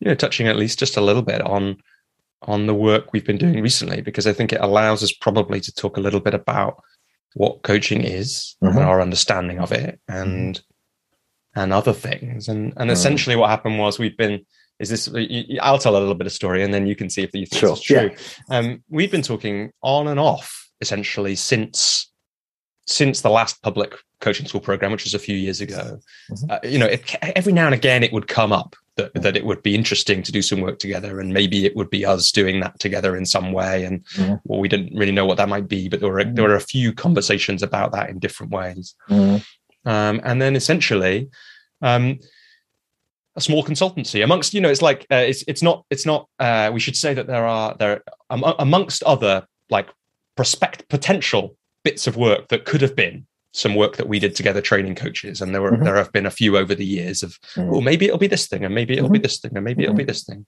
one finally came and happened you know mm-hmm. it's like and again it has to be the right the right project the right time the right people all those kind of things and that's why the others didn't with a very interesting relatively small consultancy called Curve. Again, we'll put a link in there where people are listening to this, who are doing amazing work in the world. Um, and I've got a book coming out soon, um, which people should check out. When when it's out, I'll try and remember to come back and put a link to the mm-hmm. to the um, to the show notes. I don't think it's out yet, but it might be actually by the time this comes out. So there might be a link if people want to check it about running workshops um, because one of the things they are experts at is is running workshops. And one of the I think we talked about this with Inga when she was on the podcast about one of the workshops they do is uh, the workshop workshop. And now it's mm-hmm. the, sometimes the remote workshop workshop, which is like a mm-hmm. workshop about running workshops. Um, mm-hmm. but a really interesting company doing important work in, in lots of different places. And essentially, mm-hmm. they wanted to partner with somebody to run a coaching training for some of their team because they wanted to mm. upskill some of the some of the team who weren't already working coaches, although some of them were, um, and give that particular coaching framework, but also um, to pull together a group of people wider than their team to do that with. And so that's the work that we've been doing. We did the first part of that about, and the first module of that in the last month as we're recording this. Um, and it, yeah, like I say, it's been, you know, a very in, you know powerful experience to bring that material back to life and to give mm. it our own spin, make it alive in our way because us delivering it now, not Phil and Vegard, not you and Phil, not all the other people that have that have done it over the years. Um, and to think about how we work together and how we do that and how we make it really powerful, and mm. how you know because it's been interesting, hasn't it? Because we've both been uh, we've been in each other's what would you say like we've coached each other in the mm-hmm. last year. So we've got that interesting element of it, which is like, how does this serve each of us mm-hmm. at the point we are in our work? Um, and it's been an absolute pleasure. I don't think I've said this in this long list of things to um, to kind of get into the fundamentals of coaching because that first mm. module that we delivered is, you know, mm. the the aim for it is to prepare people so they can go out and practice. Which is one of the things I loved about the training. It's definitely one of the things you you did in the training as well. Is like okay, we're going to get you ready in the first weekend so that you can ethically and technically go out there and coach real people on real stuff and charge them money and that and, and know how to do all that kind of thing and so we you know we've been really in the place of well what are the fundamentals of coaching what do people mm-hmm. need to know to be able to do that and what do we know about that now that we didn't know mm-hmm. years ago mm-hmm. so yeah just that's that's my way of introducing that yeah. possibility to this yeah. conversation that we might talk about that what what's important or interesting about what I've just said or, or this yeah. project to you to say? Well, you know, everything you've just said, you know, and we've talked about this a lot, is is you know part of you know why it's a great thing to do. I mean, it's, it's a wonderful group of people, and it's a real privilege to work with them. It's it's great to do a training again because of you know what I said before about you know what we can learn from that again and again as coaches, as well as seeing um, some new people go out and, and work in a, in a new way or integrate those skills into what they do already. Um, but also, and I think this is the bit you haven't mentioned, it was also an opportunity for us to think about working together in a new way. We hadn't done a training before as co facilitators in this yeah, we way. Actually, we actually hadn't done I mean, we'd partnered a little bit on one of the coaching school programs when I came on board as a of right, yeah, tra- trainee trainer, supported. Like. But we actually hadn't even, I hadn't thought about this. We hadn't even mm. run a workshop, like even a no. two-hour workshop together ever. No, I think. Well, I think I watched you I, I, introduced you ran one once on the no uh, no you you no that's the, on yeah, resistance. We also but, ran one together. No, you're you're okay. absolutely right. It's not quite true. We uh, yeah you introduced me for one on resistance on Steven Pressfield's work, and we also ran an introduction to coaching workshop. You're right. We did that. Yeah. Okay. But that aside, and you know, I think this is this doing a, a whole training is a sort of different beast, and I think you know the reason when when Inga got in touch and asked me if I was interested in doing this, and obviously I, I wanted to hear about Curve and, and, what they were doing and why they wanted to go through this program. Obviously, she, she, knew a lot about it already, so it was sort of her idea. But um, I knew it was something I wanted to do with you, um, partly because it was going to be a new way of working with you, as well as exploring a new way of um, being a, a, trainer and facilitator on a program like this. You know, and I, and I knew that um, I wanted both of those things, and I knew that you were going to help me um, make the most of that sort of trainer facilitator role in a way that I sort of hadn't experienced before, and I was I was um, you know really excited about that. And I think we thought a lot about that. You know, I mean, we did a lot of work earlier in the summer thinking about not just the training we were delivering and you know what changes we wanted to make based on our experience and also you know the needs of this this group of um, trainee coaches, but also exploring our relationship and how we could really use that to make the most of this program for everybody. And that's been a, an amazing thing to do and you know um, i think is a sort of um, is a coaching approach in a way to to doing a project like this because we thought very carefully about what we wanted from it in every sense and and how we were going to sort of do that. Yeah and it was like um there's so much in that we could talk about really but what came up as you were talking then is i think we had a conversation maybe we only had this insight i can't remember i think it was me who said it but it could have been you so if i'm stealing your insight please say. No no. That like you know one of the interesting things about coaching is the foundational part of it is the relationship mm. and, and this is true in psychotherapy as well i think i learned this in the intro to psychotherapy mm. training that i did that you know one of the things that predicts success in psychotherapy, regardless of modality, is the relationship. And so, or there was some yeah. research, I don't know if it's still current on that, yeah. That, that, yeah. that, that, that was true. But also that one of the things that happens, or like one of the things in, at least in some modalities of psychotherapy, people think about is, you know, can we as can can the psychotherapist and the client essentially in some ways model a healthy relationship, like or a healthier relationship that mm-hmm. that, that the client may not have had evidence mm. of in their life, or most mm. of us haven't had only healthy relationships evidenced in our life, right? Mm-hmm. Um, and one of the interesting things about having a group, so in, in coaching, I think about that quite a lot as well. I'm like, look, how can I be, you know, the stable, a stable person in this? And that's why I need to do my own work. It's why I need to have an ethical business. It's why I need to think very carefully about my business practices, um, as well as the the actual coaching sessions, because it's all part of uh, something that can be something and be meaningful and be part of the work. Mm. And what's interesting in the group was to think about, okay, well, you've got in a group of, uh, I, I, forget how many we've got, but maybe there's 9, 10, 11, 12, 13 people in the room at different times. Mm. There are many relationships going on there. Uh, you know, many like permutations. There's me and my 10 relationships, let's say, with the other 10 people there. Mm. But what we knew already um, was that our relationship was a particular kind of relationship because mm. yes we go back like I don't know what it is, like 15 years since those club nights. Um, and and we go back in a deeper way in the last uh, seven years since mm-hmm. we've been having these conversations about this kind of work we do, and mm-hmm. six and a half years since we first did had a coaching relationship together. And then, you know, the last year in particular, there's something particular about our relationship. And like as a coach, we might yeah. in a session in by our energy and the work we've done ourselves invite something there's something about the yeah. fact that our relationship was there mm. may have invited yeah. something in that group mm.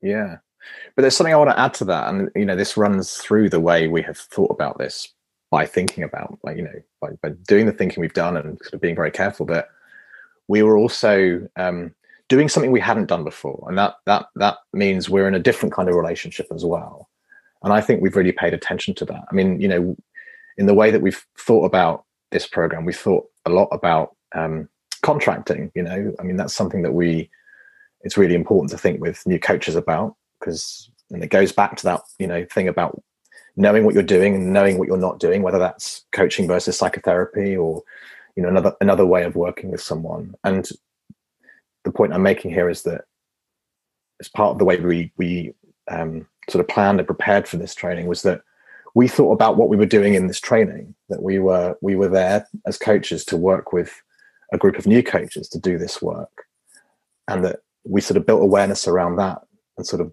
what that means and how we i guess really take up that role as well as being co-facilitators as well as doing that together. And i think that's a really important thing to think about because that that's you know that's kind of again one of the things that sort of runs through coaching. It's about knowing what you're doing. There's a sort of intentionality to it. That's that's what we do with our clients. We we say to them like what are you here to do? And why does that matter? And you know once you identify that thing what is it that needs to change? And there's a sort of intentionality kind of you know is woven through everything we do as coaches. We're sort of we are we're creating not just awareness but kind of intentionality. And i think that that's a really important part of what we did was we thought about what it is we were there to do in that instance. You know when we've worked together as coach and client we're doing something different and we think about that. And, and um, maybe in it kind of setting up this training exploring how we're going to do it we were sort of particularly focused on that and i think that's been um, a really amazing thing to do in such a specific way with someone like you who knows so much about what that means because you are a coach and because of the way you work as a coach as well. What you said there about you know the sort of the the focus on the relationship as as the sort of the um, I don't know the, the, the material that coaching is made from. And I agree with you, by the way. I think mm-hmm. absolutely, um, yeah, yeah, yeah, and maybe like I, you know, there's so much in this that we could go into more if we mm. if we want to. The thing that you know, the piece that I think has been really interesting about working in this way is I think certainly I felt like this. I think I've heard you say that as well. It's like not all, but a lot of my previous experience of try of delivering training mm. um, was quite stressful mm-hmm. and quite anxiety inducing. And, mm-hmm. you know, I've worked on this. It's been part of my growth over the last few years, including in some of the other partnerships I have, is to like get away from the fact the way that I used to do it, which is essentially the way that I used to, uh, uh, Cass and I, um, Mike's wife, met doing plays at university. And I used to essentially treat training as a play where I would like, what am I going to say? Essentially learn it and then deliver it. And that's not quite true because it's never, mm-hmm. you know, you know that you've got the freedom. You don't have to say mm-hmm. exactly what Shakespeare or Berkoff or whoever it was mm-hmm. wrote, whereas you kind of do if you, you know, to a certain extent if you if you're doing something like that. But um, you know, it and and there's there's there's other sides to this, right? Because in some ways, especially on that first module, we're teaching like the fundamentals of the thing that we've both spent hundreds and hundreds and hundreds of hours each mm. um, um, doing. And so there is like a freedom that comes from knowing that. But it it also came up in that thing that you were just talking about, which is like, what if training? What if we're bringing coaching mm. to our experience of running a training program? Mm. And one of the things that happens if you're coaching, if you're coaching well, is that you're really present in that and there's a structure um, mm. around which which mm. you are holding mm. and within that there is presence and mm. intuition and all those mm. kinds of things and i certainly feel like in that first module at least maybe we'll do another episode when we've done when we've done modules two and three to see if this is has held true but i think it, has been a very powerful for mm. me way to uh, you know intention to set for how to lead a group of people to learn about coaching in yeah. a way that is coaching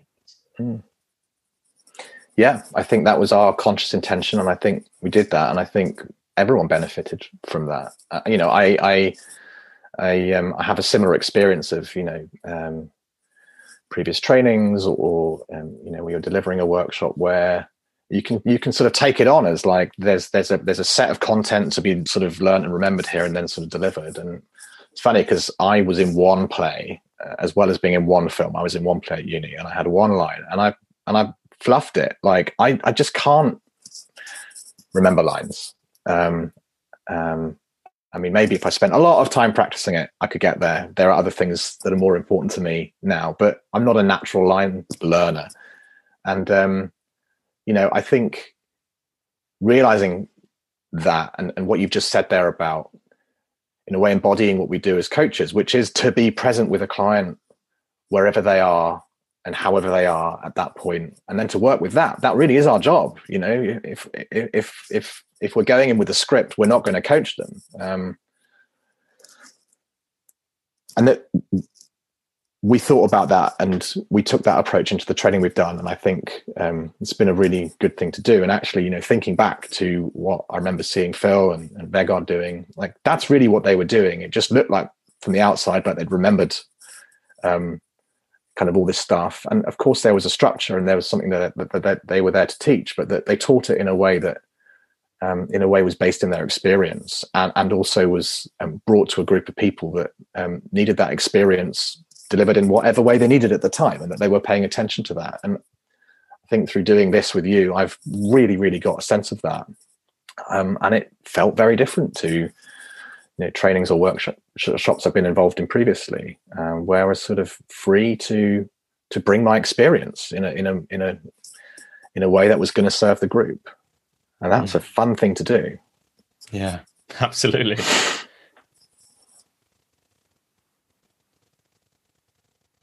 Is there anything else, Mike, that feels important? You know, it's like we're in this space thinking about this training that we've done. You know, I guess I'm curious. What did mm. you like you touched on something there about script. Maybe this is it, but feel free to just go a different way if it feels more mm. interesting somewhere mm. else. Like, what are the things that you really learn about the fundamentals of coaching from revisiting the fundamentals of coaching? I'm glad you asked that because it, it felt actually like we were starting to talk about less about delivering a training and more about you know this kind of this coaching approach and, and what that means and that's something about a way of thinking um, and a way of kind of really acting with a client which we know about that we bring into a training like that but that actually is something that we bring in from what we do with our coaching clients you know? Um, and it is about presence and it goes back to what i said before about being listened to kind of in a different way for the first time and um, i think it's actually john from curve um, likes to think about the word yet because you know yet is an invitation um, for something that hasn't happened yet. When we were talking about the training and, and thinking about what you know what we understand as coaches that we wanted to kind of um, bring into the training in the way that we delivered it the, the, best the best kind of i think you asked me a question something like you know what do you know now? Like what's the sort of the sum of your knowledge about what coaching is? in a sort of in a nutshell i think at the time what i sort of came up with was that coaching is about what else is possible mm. finding that understanding it making it happen and you know that that's the same as yet in a way and, and just and saying think, like just yeah. sorry to interrupt but there's like there was, when you said that you then told this mm like said this great thing about like I'm, I'll I'll say a little bit about it and then and mm, take that mm. wherever you want about like mm. The role we can play as coaches mm. really in the consultation or an enrollment conversation mm, mm. around possibility and mm-hmm, mm-hmm. you know what it's like at the start of an engagement when we don't know if what they're saying is possible but mm-hmm. essentially, what we do by offering them coaching, and say this back in your own way or, or, build on it, like essentially what we do by saying, yeah, we can work on that thing together, mm-hmm. is we believe that it's possible for them. And what an impactful thing that is. Right. And I guess that's the bit that we bring as coaches that the the client doesn't have. Otherwise they wouldn't be there. You know, if they knew what was possible and believed that they could get there, they'd, they'd probably go off and do it by themselves and it's it's it's it's that that's the bit you know we, we can talk about a client being the expert in their life and the coach being the expert in, in the structure that, that we can use to kind of explore their experience in their life. I think this is just another way of saying that, really, that um, a client comes and says, There's something I know, but I'm not quite sure how to do it, or maybe I don't believe like I can do this. And the coach then invites them to, to do that. And, and, you know, the basis of that invitation is um, that the coach knows and believes that if I give you the space, if I listen, if I ask you questions, if I take if I take your, you know, your question, your problem, your goal seriously, and that's about belief. It's like I believe that if we do that, something important will happen. That that's what a coach brings to to that conversation. It's you know that's the space they create in which a client can explore what else is possible and how they're going to work towards it if that's what they want to do. Yeah. So I think we're talking about, you know, the, the sort of the, the deepest bit of the craft of coaching here. And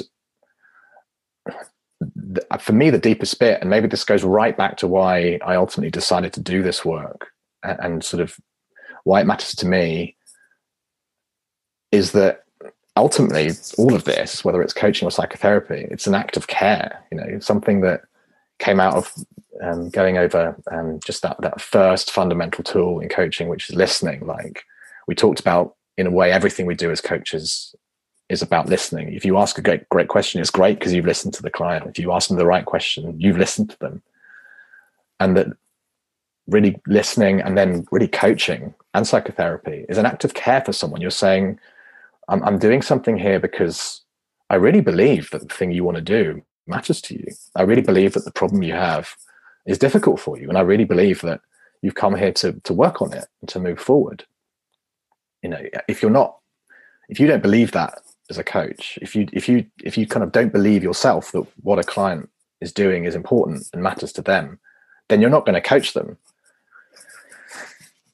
Full stop, right? Mm-hmm. Um, so you know, and then we see it in all those kind of constituent parts of coaching. If if if we're really listening, it's because we care about what someone's saying, and we and we care about why we're doing that. We care, and ultimately, we care about them. So it's you know, it's a it's a, listening is an act of care, and so is coaching, and, and so is so is sort of any way of sincerely working with someone in a relational way, mentoring, teaching as well. Mm. And that, for me, is the kind of that maybe is the bit that I was I was missing and that's not to say that you know giving people a great night you know a fun kind of you know club event or music event isn't an act of care you, they're really enjoying themselves but you know it wasn't enough for me i think um, there was more that i wanted um, for the people i was working with and ultimately you know through that there was more i wanted for myself as well because you know i'm involved in this work too and it's what how i feel about it matters as well yeah, absolutely. And maybe to shift gears slightly, but also, mm-hmm. you know, not quite to build on that. It's like talked about how coaching and psychotherapy both have that act of care at the heart of them. Mm-hmm. And um, in, a, in a few minutes, I want to talk about your coaching and how that's evolved and, and, mm-hmm. and, and, where you are with it. Mm-hmm. Maybe before we even get to that, we could just speak a little bit to those two modalities that you work in um, you know one on one side you are a coach who works with people to understand what's important to them and then find the way to get there in, in all the ways that you just said. Mm. on the other side you work as a practicing psychotherapist a psychodynamic psychotherapist um, and you have a you know last time i asked you pretty full practice doing that. There's a bit a lot of those conversations. They're different things. A lot of the time people get kind of like I joked earlier, kind of get confused about that, or it's an important question for people to ask. So I guess over the last, I mean, what are we on since you first did that that um, psychotherapy training and the coaching training was like over the last seven or eight years, eight or nine years, I guess. Mm-hmm. Like, what have you learned about those two ways to care for people, to mm. create mm-hmm. change and help people create change? Mm-hmm. What have you learned about them? What's this? What's this? What do they have in common? What do they have differently? How do you think about it? The fact that you practice both, like yeah. all those kind of things. Yeah. Well, I think about it a lot. Um, the fact that I work both ways means I I should and do think a lot about um, how they differ, particularly how they differ as process. I mean, there's a lot in common. You know, uh, I work um, one on one in both in both processes mainly. Um, I do some group coaching, but mainly it's sort of one on one work. Um, you know, those those kind of fundamental elements. It's about listening. It's about um, you know the act of care you're there to you're there to do something important for someone and and you really have to mean that you know those are kind of part of what's what's kind of I guess shared between those those ways of working. At the same time, they're very different, uh, and I think a lot about that because I think um, it's it's really important. You know, uh, we we thought about this um, when we were uh, doing the the the ethics um, section on the training we just did. But um, I think that in order to do something well, you kind of have to know what it is you're doing this is before we come to you know the kinds of things we might work with in psychotherapy versus coaching. It's just about um, it's a bit like you know uh, uh, using a tool or a machine you know. In order to use any machine or tool well you kind of need to know what that tool is for what it's going to do and how it works and how to how to use it well. So this is not about you know is one thing kind of better or more impactful or more you know uh, sort of useful way of helping someone. It's just that there are different ways that we can help people in different situations, and um, we have to, you know, use the right tool at the right time, and and and um, and and then to use it well, we have to know what it is, and that is about understanding what something is and what something isn't. And I, I think that's what I think about a lot really i mean i think you know there's a whole other conversation we could have about what are the particular differences and you know that that would be me describing the different tools and you know there is a there's a way of thinking about psychodynamic psychotherapy um, um, that differs you know there's a different process there and the differences exist for very good reasons and um, and you know maybe it's enough to say for now that I like the fact that I do different things at different times and have an understanding of what that means.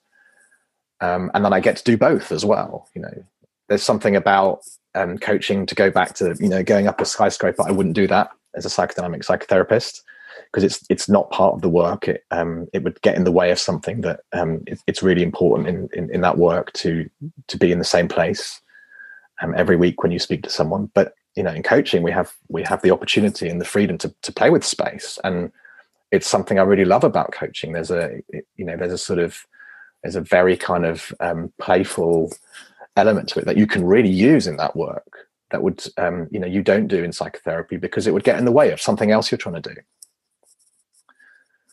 And so you know having an understanding of what that means means i can do one well and the other well as well. So they don't it doesn't feel like they're kind of it's not like they're competing in some way. They're just different ways of working with people for different reasons. Yeah. Yeah. And how have they how has doing coaching informed or affected your psychotherapy practice, if at all, and and vice versa? How has having this hmm. psychotherapy practice and doing that work and that learning yeah. affected the coaching that you do? Yeah, it's a good question. I mean, you know, there are there are some, you know, some some commonalities which I've sort of talked about a bit already. You know, you're there to help someone work through a question or a problem, something they're struggling with, something they want to change. That's sort of think that's at the heart of a piece of work in kind of in either way of working. Maybe the kinds of problems um, sort of differ, or the impact of of issues or problems that people are having um, differ. But I think that you know, having done both, you know, one can inform the other. I mean, there's something about the way you listen as a psychotherapist, particularly the way I work, and there's you know, there's there's a, there's an idea of you work with the idea of uh, sort of unconscious parts of people and you, you think about levels of listening as you know as as we do as coaches as well but maybe in a slightly different way and you do that a lot. So you learn a lot about listening and, and what that means and i certainly think i bring that into my work as a coach and, and to some extent maybe that that means that um, i'm happy to work with people in a coaching process on on um, sort of questions and issues that other coaches might not um, but it also tells me sort of, you know, helps me understand where the boundaries are. And, you know, I, I know a lot about um, when, when someone shouldn't be doing something in coaching that, you know, they might think they can do in coaching. And sometimes I have those conversations with potential clients and sometimes they then go off and get some therapy because that's the right thing to do. Um, I guess the other way around, you know, um, my therapist said this to me and it was a really important um, thing to hear was that therapy isn't just about understanding or seeing what's going on. It is also about making change. And you know, there isn't as much of a focus as there is in coaching on on bringing that into the kind of structure of a psychotherapeutic engagement explicitly. But I think when the opportunity is there, I think it's really important to help a client make some changes because otherwise, you know, what's the point? If they're ready to make a change, you can help them do that.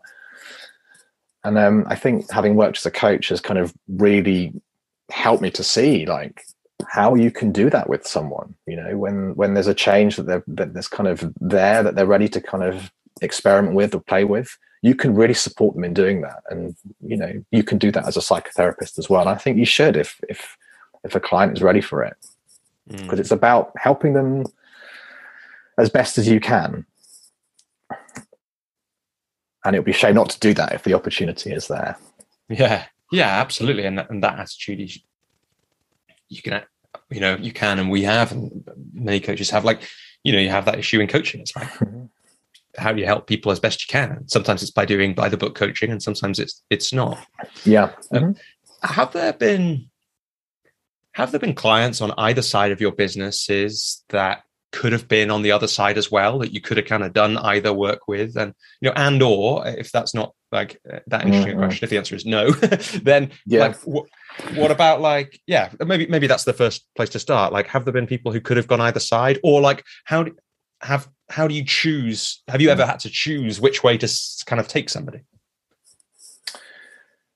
yeah i mean look, quite rarely but every now and then i speak to someone um, say who gets in touch with me with a view to doing a piece of coaching work and i feel that you know the thing that they're talking about, um, wanting to kind of work on or change, um, feels more like something they need to do in therapy. So it might be something that you know um, they're struggling with particularly, or is kind of really impacting their life, is stopping them doing other things. Um, you know, if they're talking about anxiety or depression, you know, those are kind of flags, I guess, that um, this might not be something that it's kind of right to, um, to sort of work with them on as a coach. Then you have a conversation with them about it. Um, you know, I think there have been a few times when I've said to someone, you know, I work as a therapist as well as a coach, and the thing you're talking about, I think it would be more useful if you spoke to a therapist about. And then, you know, they've gone off and, and maybe done that, and then, you know, they, they can think about coaching alongside that or later, but that they know where they're taking um, a specific issue or problem and, and why they're taking it there. And that's something I've talked about with clients for sure. I've also had referrals from therapists um, um, where they've worked with someone who's worked through something difficult and then they're ready to do something else and that that, that, that they can do that in a coaching process because they're ready to and you know that's the right place for them at that point yeah it's probably worth saying isn't mm-hmm. it like you know it, it was really interesting as part of preparing the, the kind of uh, fundamental coaching module that we we prepared to get i got back into the like the detail of say the icf's ethical standards and, and mm. it's not that i haven't thought about them but i haven't like gone through them with the fresh eyes of somebody mm-hmm. coming to them for the first time for right. since i came to them for the first time um, right. and so it was it was really nice to do that and you know it's really important that right there in the middle of them and i think in the middle of any healthy relationship but also any certainly any professional caring relationship is it you know if I'm not the right person to support this person best right now, which might be yeah. if coaching isn't the right thing and I'm only a mm-hmm. coach, that I mm-hmm. send them on. And I know that that's, uh, you know, or I'm 99% sure that's in the psychotherapy codes yeah. of ethics that people work to too. And that's, that's why they're, they're, they're linking people to you in that mm-hmm. way. I, I wonder, Mike, if you can just say something like, cause I'm just aware, suddenly got aware that like sometimes people listen to this podcast who are new coaches and it's just really useful to have you here mm. like if you had to say like what is the difference mm-hmm. between coaching and psychotherapy like where do you go with that mm. Yeah, that's a it's a really good question. Um, I don't think there's like one hard and fast answer. Like you know, my answer to this is probably different now than it would have been three years ago or five years ago because I've got more experience doing both things, and you know, to some extent, I've I've changed what I do as a particularly as a coach, and maybe I, I work I work more with people um, on sort of um, broader or deeper issues. You know, maybe relating to more parts of their life or to their feelings more in a more direct way. Um, I, I, think maybe a way I would think about it is the extent to which an issue they want help with is impacting them in sort of um, the way they live their life day to day. You know, if there's something that is sort of really taking over or stopping them doing other things, then I might I might be thinking quite carefully about, um, you know, whether that's something they want to take into therapy. Um, you know, and that I, that's probably a starting point. I mean, I think it's always something I'd think about with a client, but you know, I guess using my sort of my sort of professional intuition or you know um, sense of where the kind of the boundaries are. It's it's I guess it's the extent to which they're impacted um, by the by the the question they're wanting um, sort of help on. You know, if if think about it maybe in terms of if they didn't get some help with this, like what would happen, and would they not be able to kind of um, I guess, live their life in a in a sort of healthy, kind of functional way. You know, uh, I think people can bring problems to coaching, but I think um, they're not necessarily kind of stopping them doing the important things in their life. Whereas maybe in psychotherapy, you often find that the problems are getting in the way of of you know, whether it's relationships or you know work or, or um, you know, in various ways that they're impacted kind of quite severely. Yeah, and, and I think what I heard you say, which is a really useful distinction that I'd never really thought of before, is the the important things in their life are being impacted on like a day to day basis. Mm. So it's like if Mhm. this change doesn't happen, Mm. like what happens to their day to day life? yeah, mhm, Um, yeah. whereas, you know, because we can get people talking about those same things in coaching, but Mm, mostly mm, mm. yeah, they're not coming to a, a relationship. A coach, they're not getting coaching on their relationship because their marriage is literally in the process of breaking down. Mostly, I guess. Mhm. Like, Mhm. I'm sure there are people who, Yeah. do work in that way. yeah. Mostly people aren't getting coaching because they literally can't get out of bed and go to work because they're so Mhm. anxious about it. You know. Mm. Um, yeah yeah and look there are other you know when people are in in you know um places where they're really struggling you know there are there are other signs that you know their sleep's being impacted or um, you know they're acting out in various ways or you know they, they may be feeling particularly depressed or even suicidal or you know they they're sort of self-medicating. And i think you know those are all those are all things that um, you pay attention to. And you know and as a therapist as well you know that there are there are levels of of sort of um, uh, of risk or um, of you know um,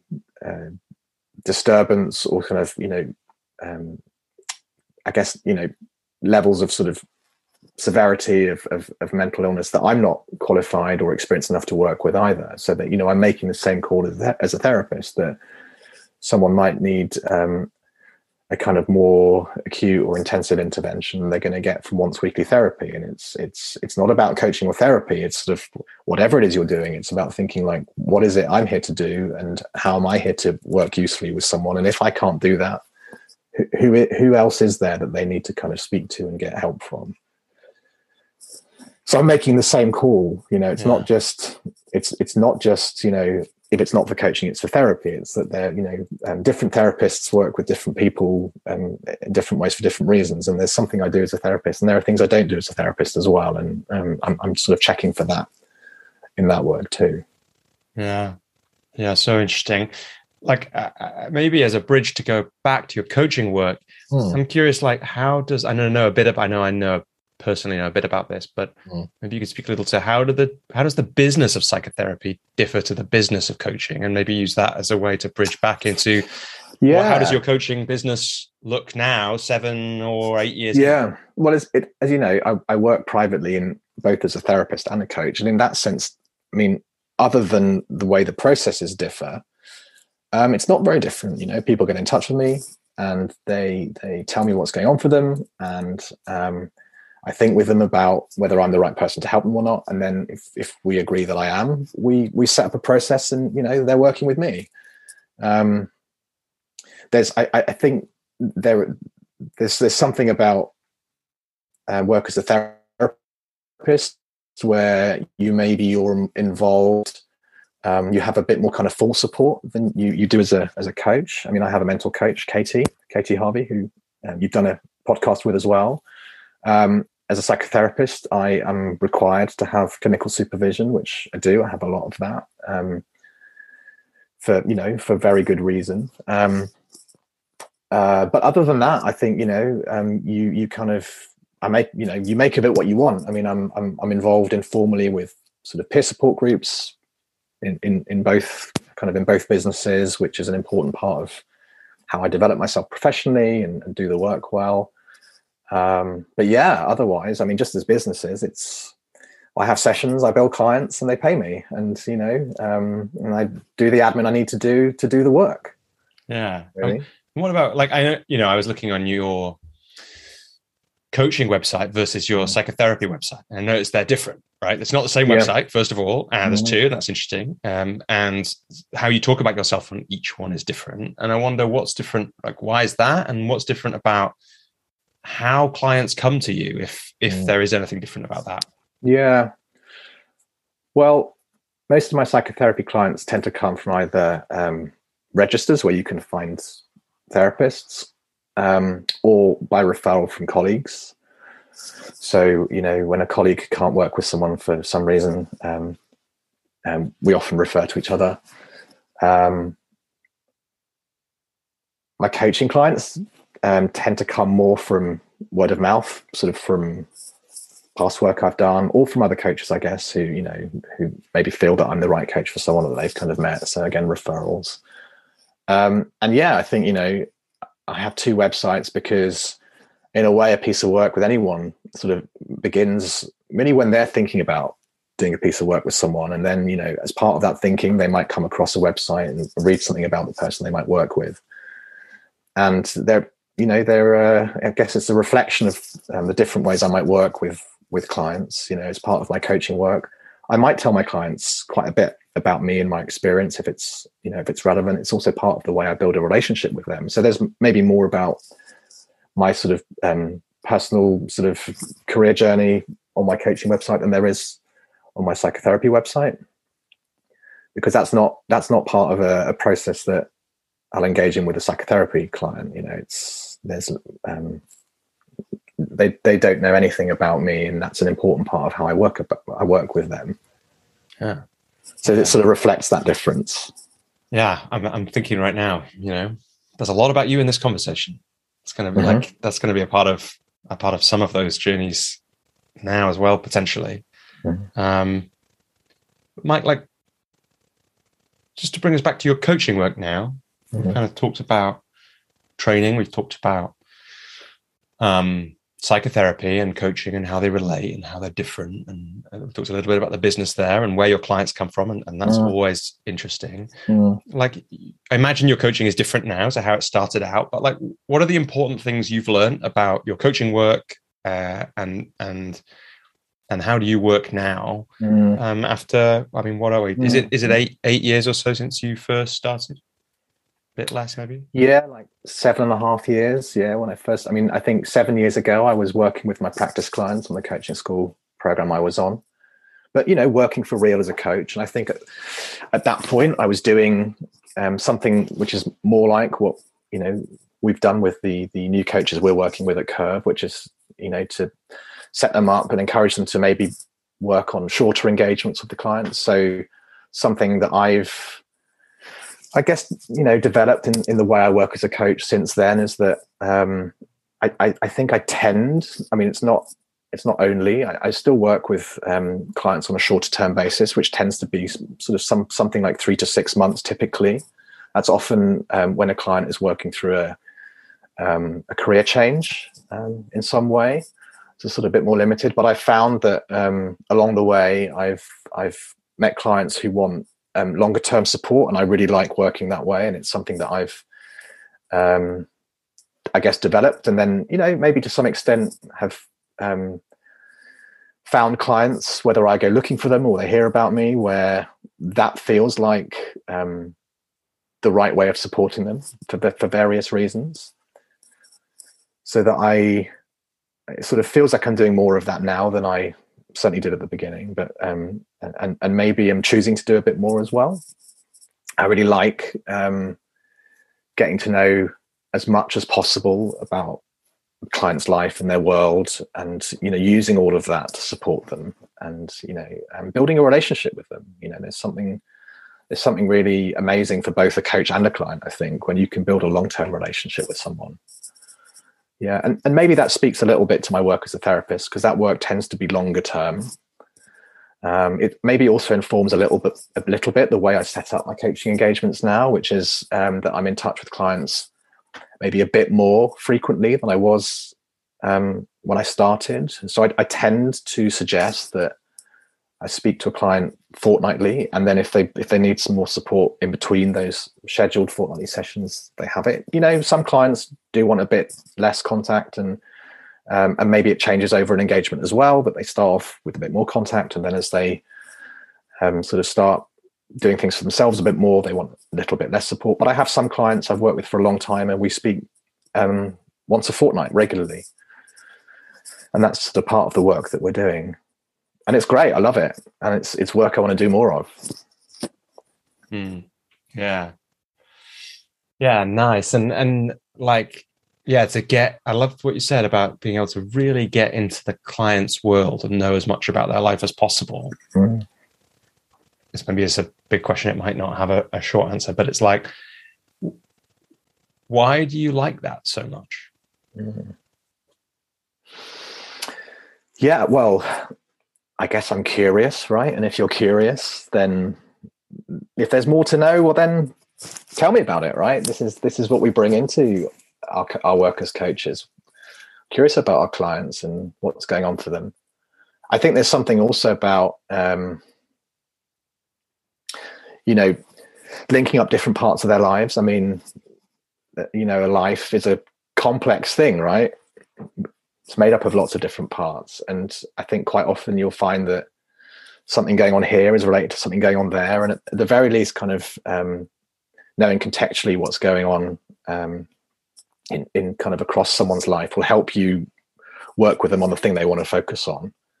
Um, and I think often over longer term pieces of work, you find that you move on to other things. And that, that's often how I end up working with people longer term is that we do a piece of work on one thing and um, through that we realize there's something else they might want to work on. And then if they feel they want more support from me, you know, we think again about what it is we're doing and, and do you sort of sometimes I sometimes find that you sort of you you build a piece of work and um you know what you've done with them before kind of relates to that feeds into that you know it's part of the relationship that you build and that you can then as a coach use in a way use all of that to support your client kind of really well because yeah. you, you you know so much about how they operate and what matters to them and what they struggled with and and, and how they've like dealt with it before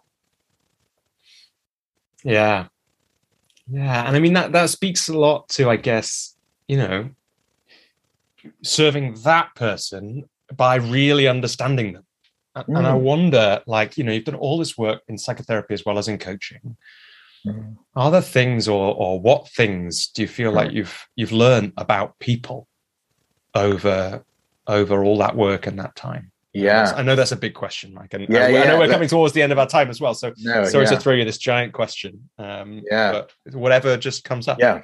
Yeah. Well, yeah. I mean, what comes up is, you know, the the thing you were coaching me on last year, where I was doing a bit of thinking about this and c- collecting, I guess, just what I feel I've learned about, particularly about people and how they operate. Um, I think you know I, I, mentioned just now kind of complexity. Um, people's lives are complex. The world is complex. Like we like things to be simple, but in a way, nothing is simple. Like there's always more to understand about something, and you know um, we don't have to talk about everything with a client, but at least knowing that there's probably a lot more going on in their life or that, you know, things are interrelated is really important, I think. To sort of just hold that idea of complexity is a really important thing. Um, I think also something I've I've learned a lot about, particularly through my work as a therapist, but also my own therapy, is that um, internally, like I just said, the world is complex. Like our, our inner worlds are complex. You know, like a psyche is a like incredibly complex thing. Um, like one aspect of what about is ambivalence, like this term ambivalence, which it took me a while to get my head around that. I used to think it, it meant being apathetic, but it's it's the opposite. It's it's about mixed feelings. It's about conflicting feelings, and I I think that really, um, speaking for myself, I'm aware that I am, you know, a sort of constant bundle of conflicting feelings. And my hunches. well, I'm, and I know through my work that a lot of people, other people are, if not all people are, you know, we have mixed feelings about things. And I think knowing that about people and how they operate is a very important thing to to kind of get your head around and sort of knowing that can really help you work with someone you know we we often have very conflicting feelings about the same thing is it often, Mike, or is it always? Well, probably, like, all, probably always. Yeah. well, if we if we dig into the complexity, it's probably always. Yeah. Yeah. Yeah. Wow. And that's you know that's um that's that's a lesson that I've learned about myself that has been um you know massively useful for me really. And i think helps me in my work as well. You know when i when i get to know someone a new client get inside their world. And you know I know from the outset that um, the complexity and the ambivalence is is likely to be there, and then it's sort of not surprising when we find that. Yeah, yeah, very powerful and important. Like you can just to kind of hear how, as you were saying that, I was thinking, you know, how as a client, how valuable it would be to be to be sitting down with somebody mm. who's aware of that and maybe even mm. listening for. Mm those conflicting thoughts and feelings about yeah you know the the you know the key maybe about the key thing that they're facing that they've right. turned up to speak to you with well like one of the things probably is that they have some conflicting thoughts and feelings about that otherwise again go back to what you said before they'd probably have just done the thing already whatever the thing is or or or stop doing it and, mm. and that i'm sure feels like that ambivalence is probably i've never thought about yeah. this before is probably at the core on some level of of like right. every transformational journey, every coaching engagement, right. every psychotherapy engagement, or, or, an unanswered question, or an, you know a, a, problem where there's no apparent solution, and you know, I th- yeah, absolutely, yeah, yeah. Mike, we're almost at time, and you've, you've yeah. given given so generously.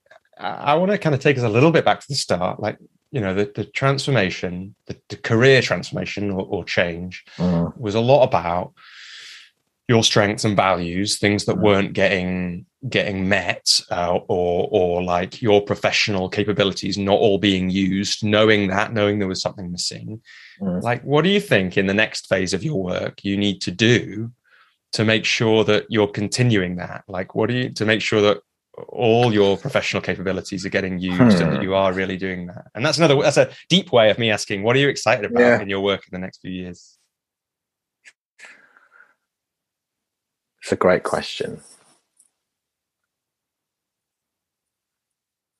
I'm not sure I know yet, is the answer to that. Um, I have some ideas. I mean, what I just talked about just now, sort of collecting something about my understanding about people and how they operate, something I'm doing now and want to do more with. Um, exactly what that is, I don't know. I mean, in a way, the answer to the question is I don't know because I know what I'm doing now is what I want to be doing for now. Hmm. Um, which is kind of a, a new place for me to be because I've I've often, you know, this is what we do as coaches, right? We kind of get into this um, sort of this momentum of thinking about growth and and um, what next, and um, we're helping other people to do that. You know, this is the kind of the stuff of coaching that people are coming to make changes, and I've made a lot of changes, and and now I'm in a place where um, I've sort of I'm in the change I've made, and I think something that I've um, really become aware of quite you know quite recently over the last year or so is that actually that's enough for now for me um, really in the main and that if there's you know more to do or more to learn it's more about the kind of the depth of what i'm doing at the moment maybe rather than the breadth of it Mm. So, you know, I want to carry on working as a coach and as a psychotherapist, but just learning more about what that means and what it means to me now and you know what it means to do that work really really well. So i think i think that's um, i'm kind of saying i don't know because yeah. I'm, I'm kind of good where i am right now. I know that. But you know i'm open to seeing what happens next. And i think my experience um, you know six seven eight years ago as i was making the change and and sort of thinking about what i wanted to do and then sort of making choices about that and this is something else i guess is that i've learned you know through that is that we we we have a choice you know and right now i'm choosing not to do anything new but i, I it's not happening by accident you know it's something i'm i'm in, in sort of thinking about and being quite intentional about which will help me make the most of it in a, in a way that is a that, that's my choice right my choice mm. is not to think about sort of what's next for a while, but that I have the option to to make that choice later on, to sort of think about something new later on. And that's a really kind of empowering thing to understand. And I think is what I understood through that change in the way I made it. And, and is something then obviously, you know, I bring into the work I do and as, as we all do as coaches, where we're helping people understand their choices and then make the best decision they can. And for me right now, the best decision I can make is I think is to do what I'm doing and, and do it as well as I can. And I think when I'm ready to do something new, like some part of me will tell me.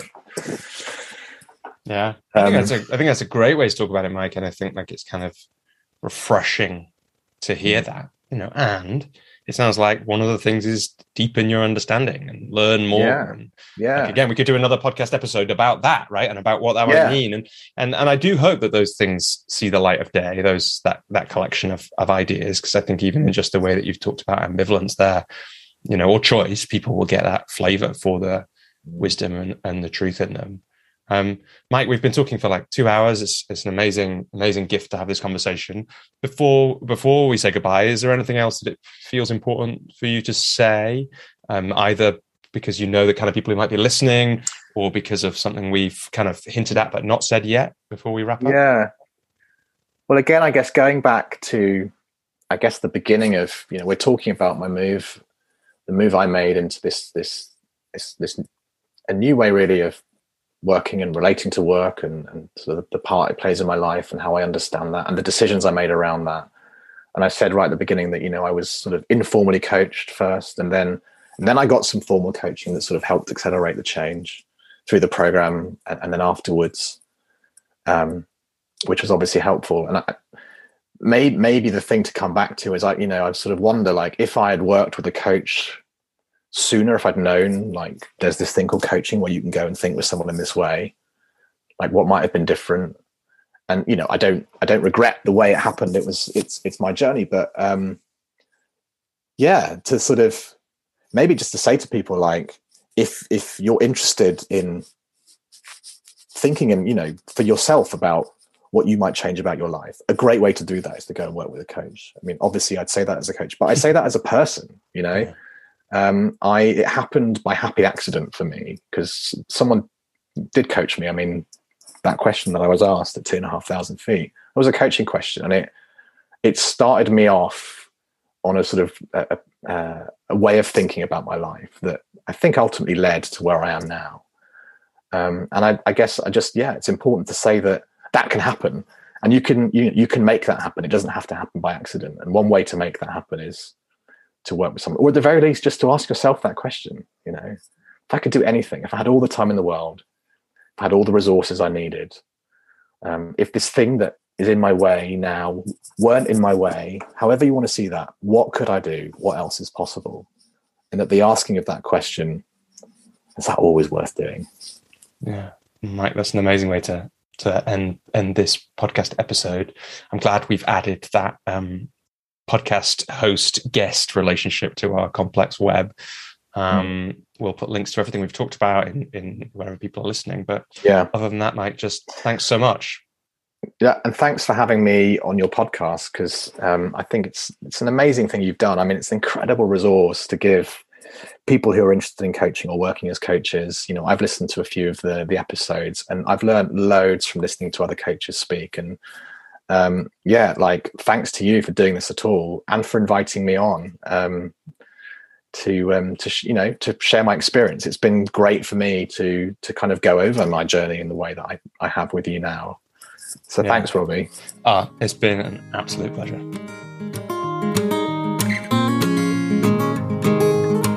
Hello, Robbie here again. As you made it all the way to the end of my conversation with Mike, and I hope you really enjoyed it. Um, as you made it all the way to the end, I'm imagining you liked this episode. And if you like the episode or you love the podcast, um, there are a few things you could do to help um, support the podcast.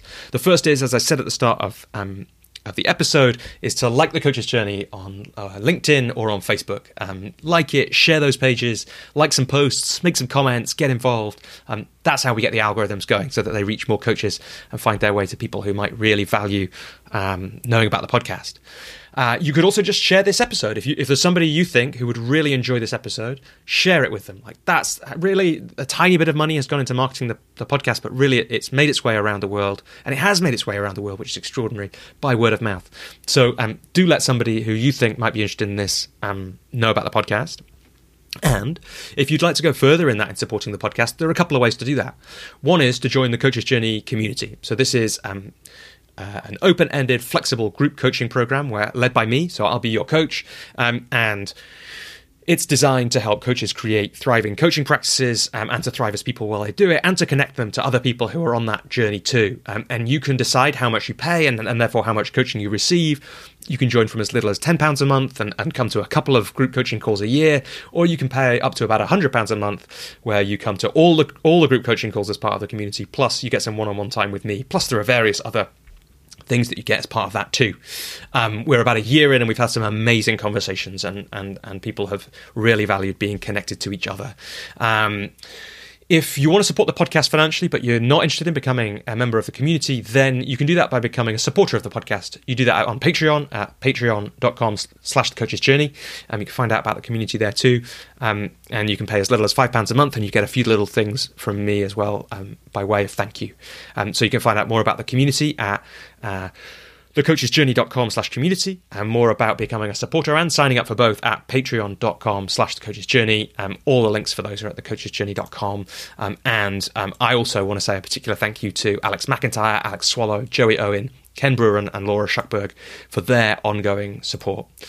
But I, uh, overall, I hope to have you back with us on the Coach's Journey podcast sometime soon, um, and that you have a wonderful rest of your day, week, and month, um, and year. A lovely Christmas. Um, whatever's happening for you.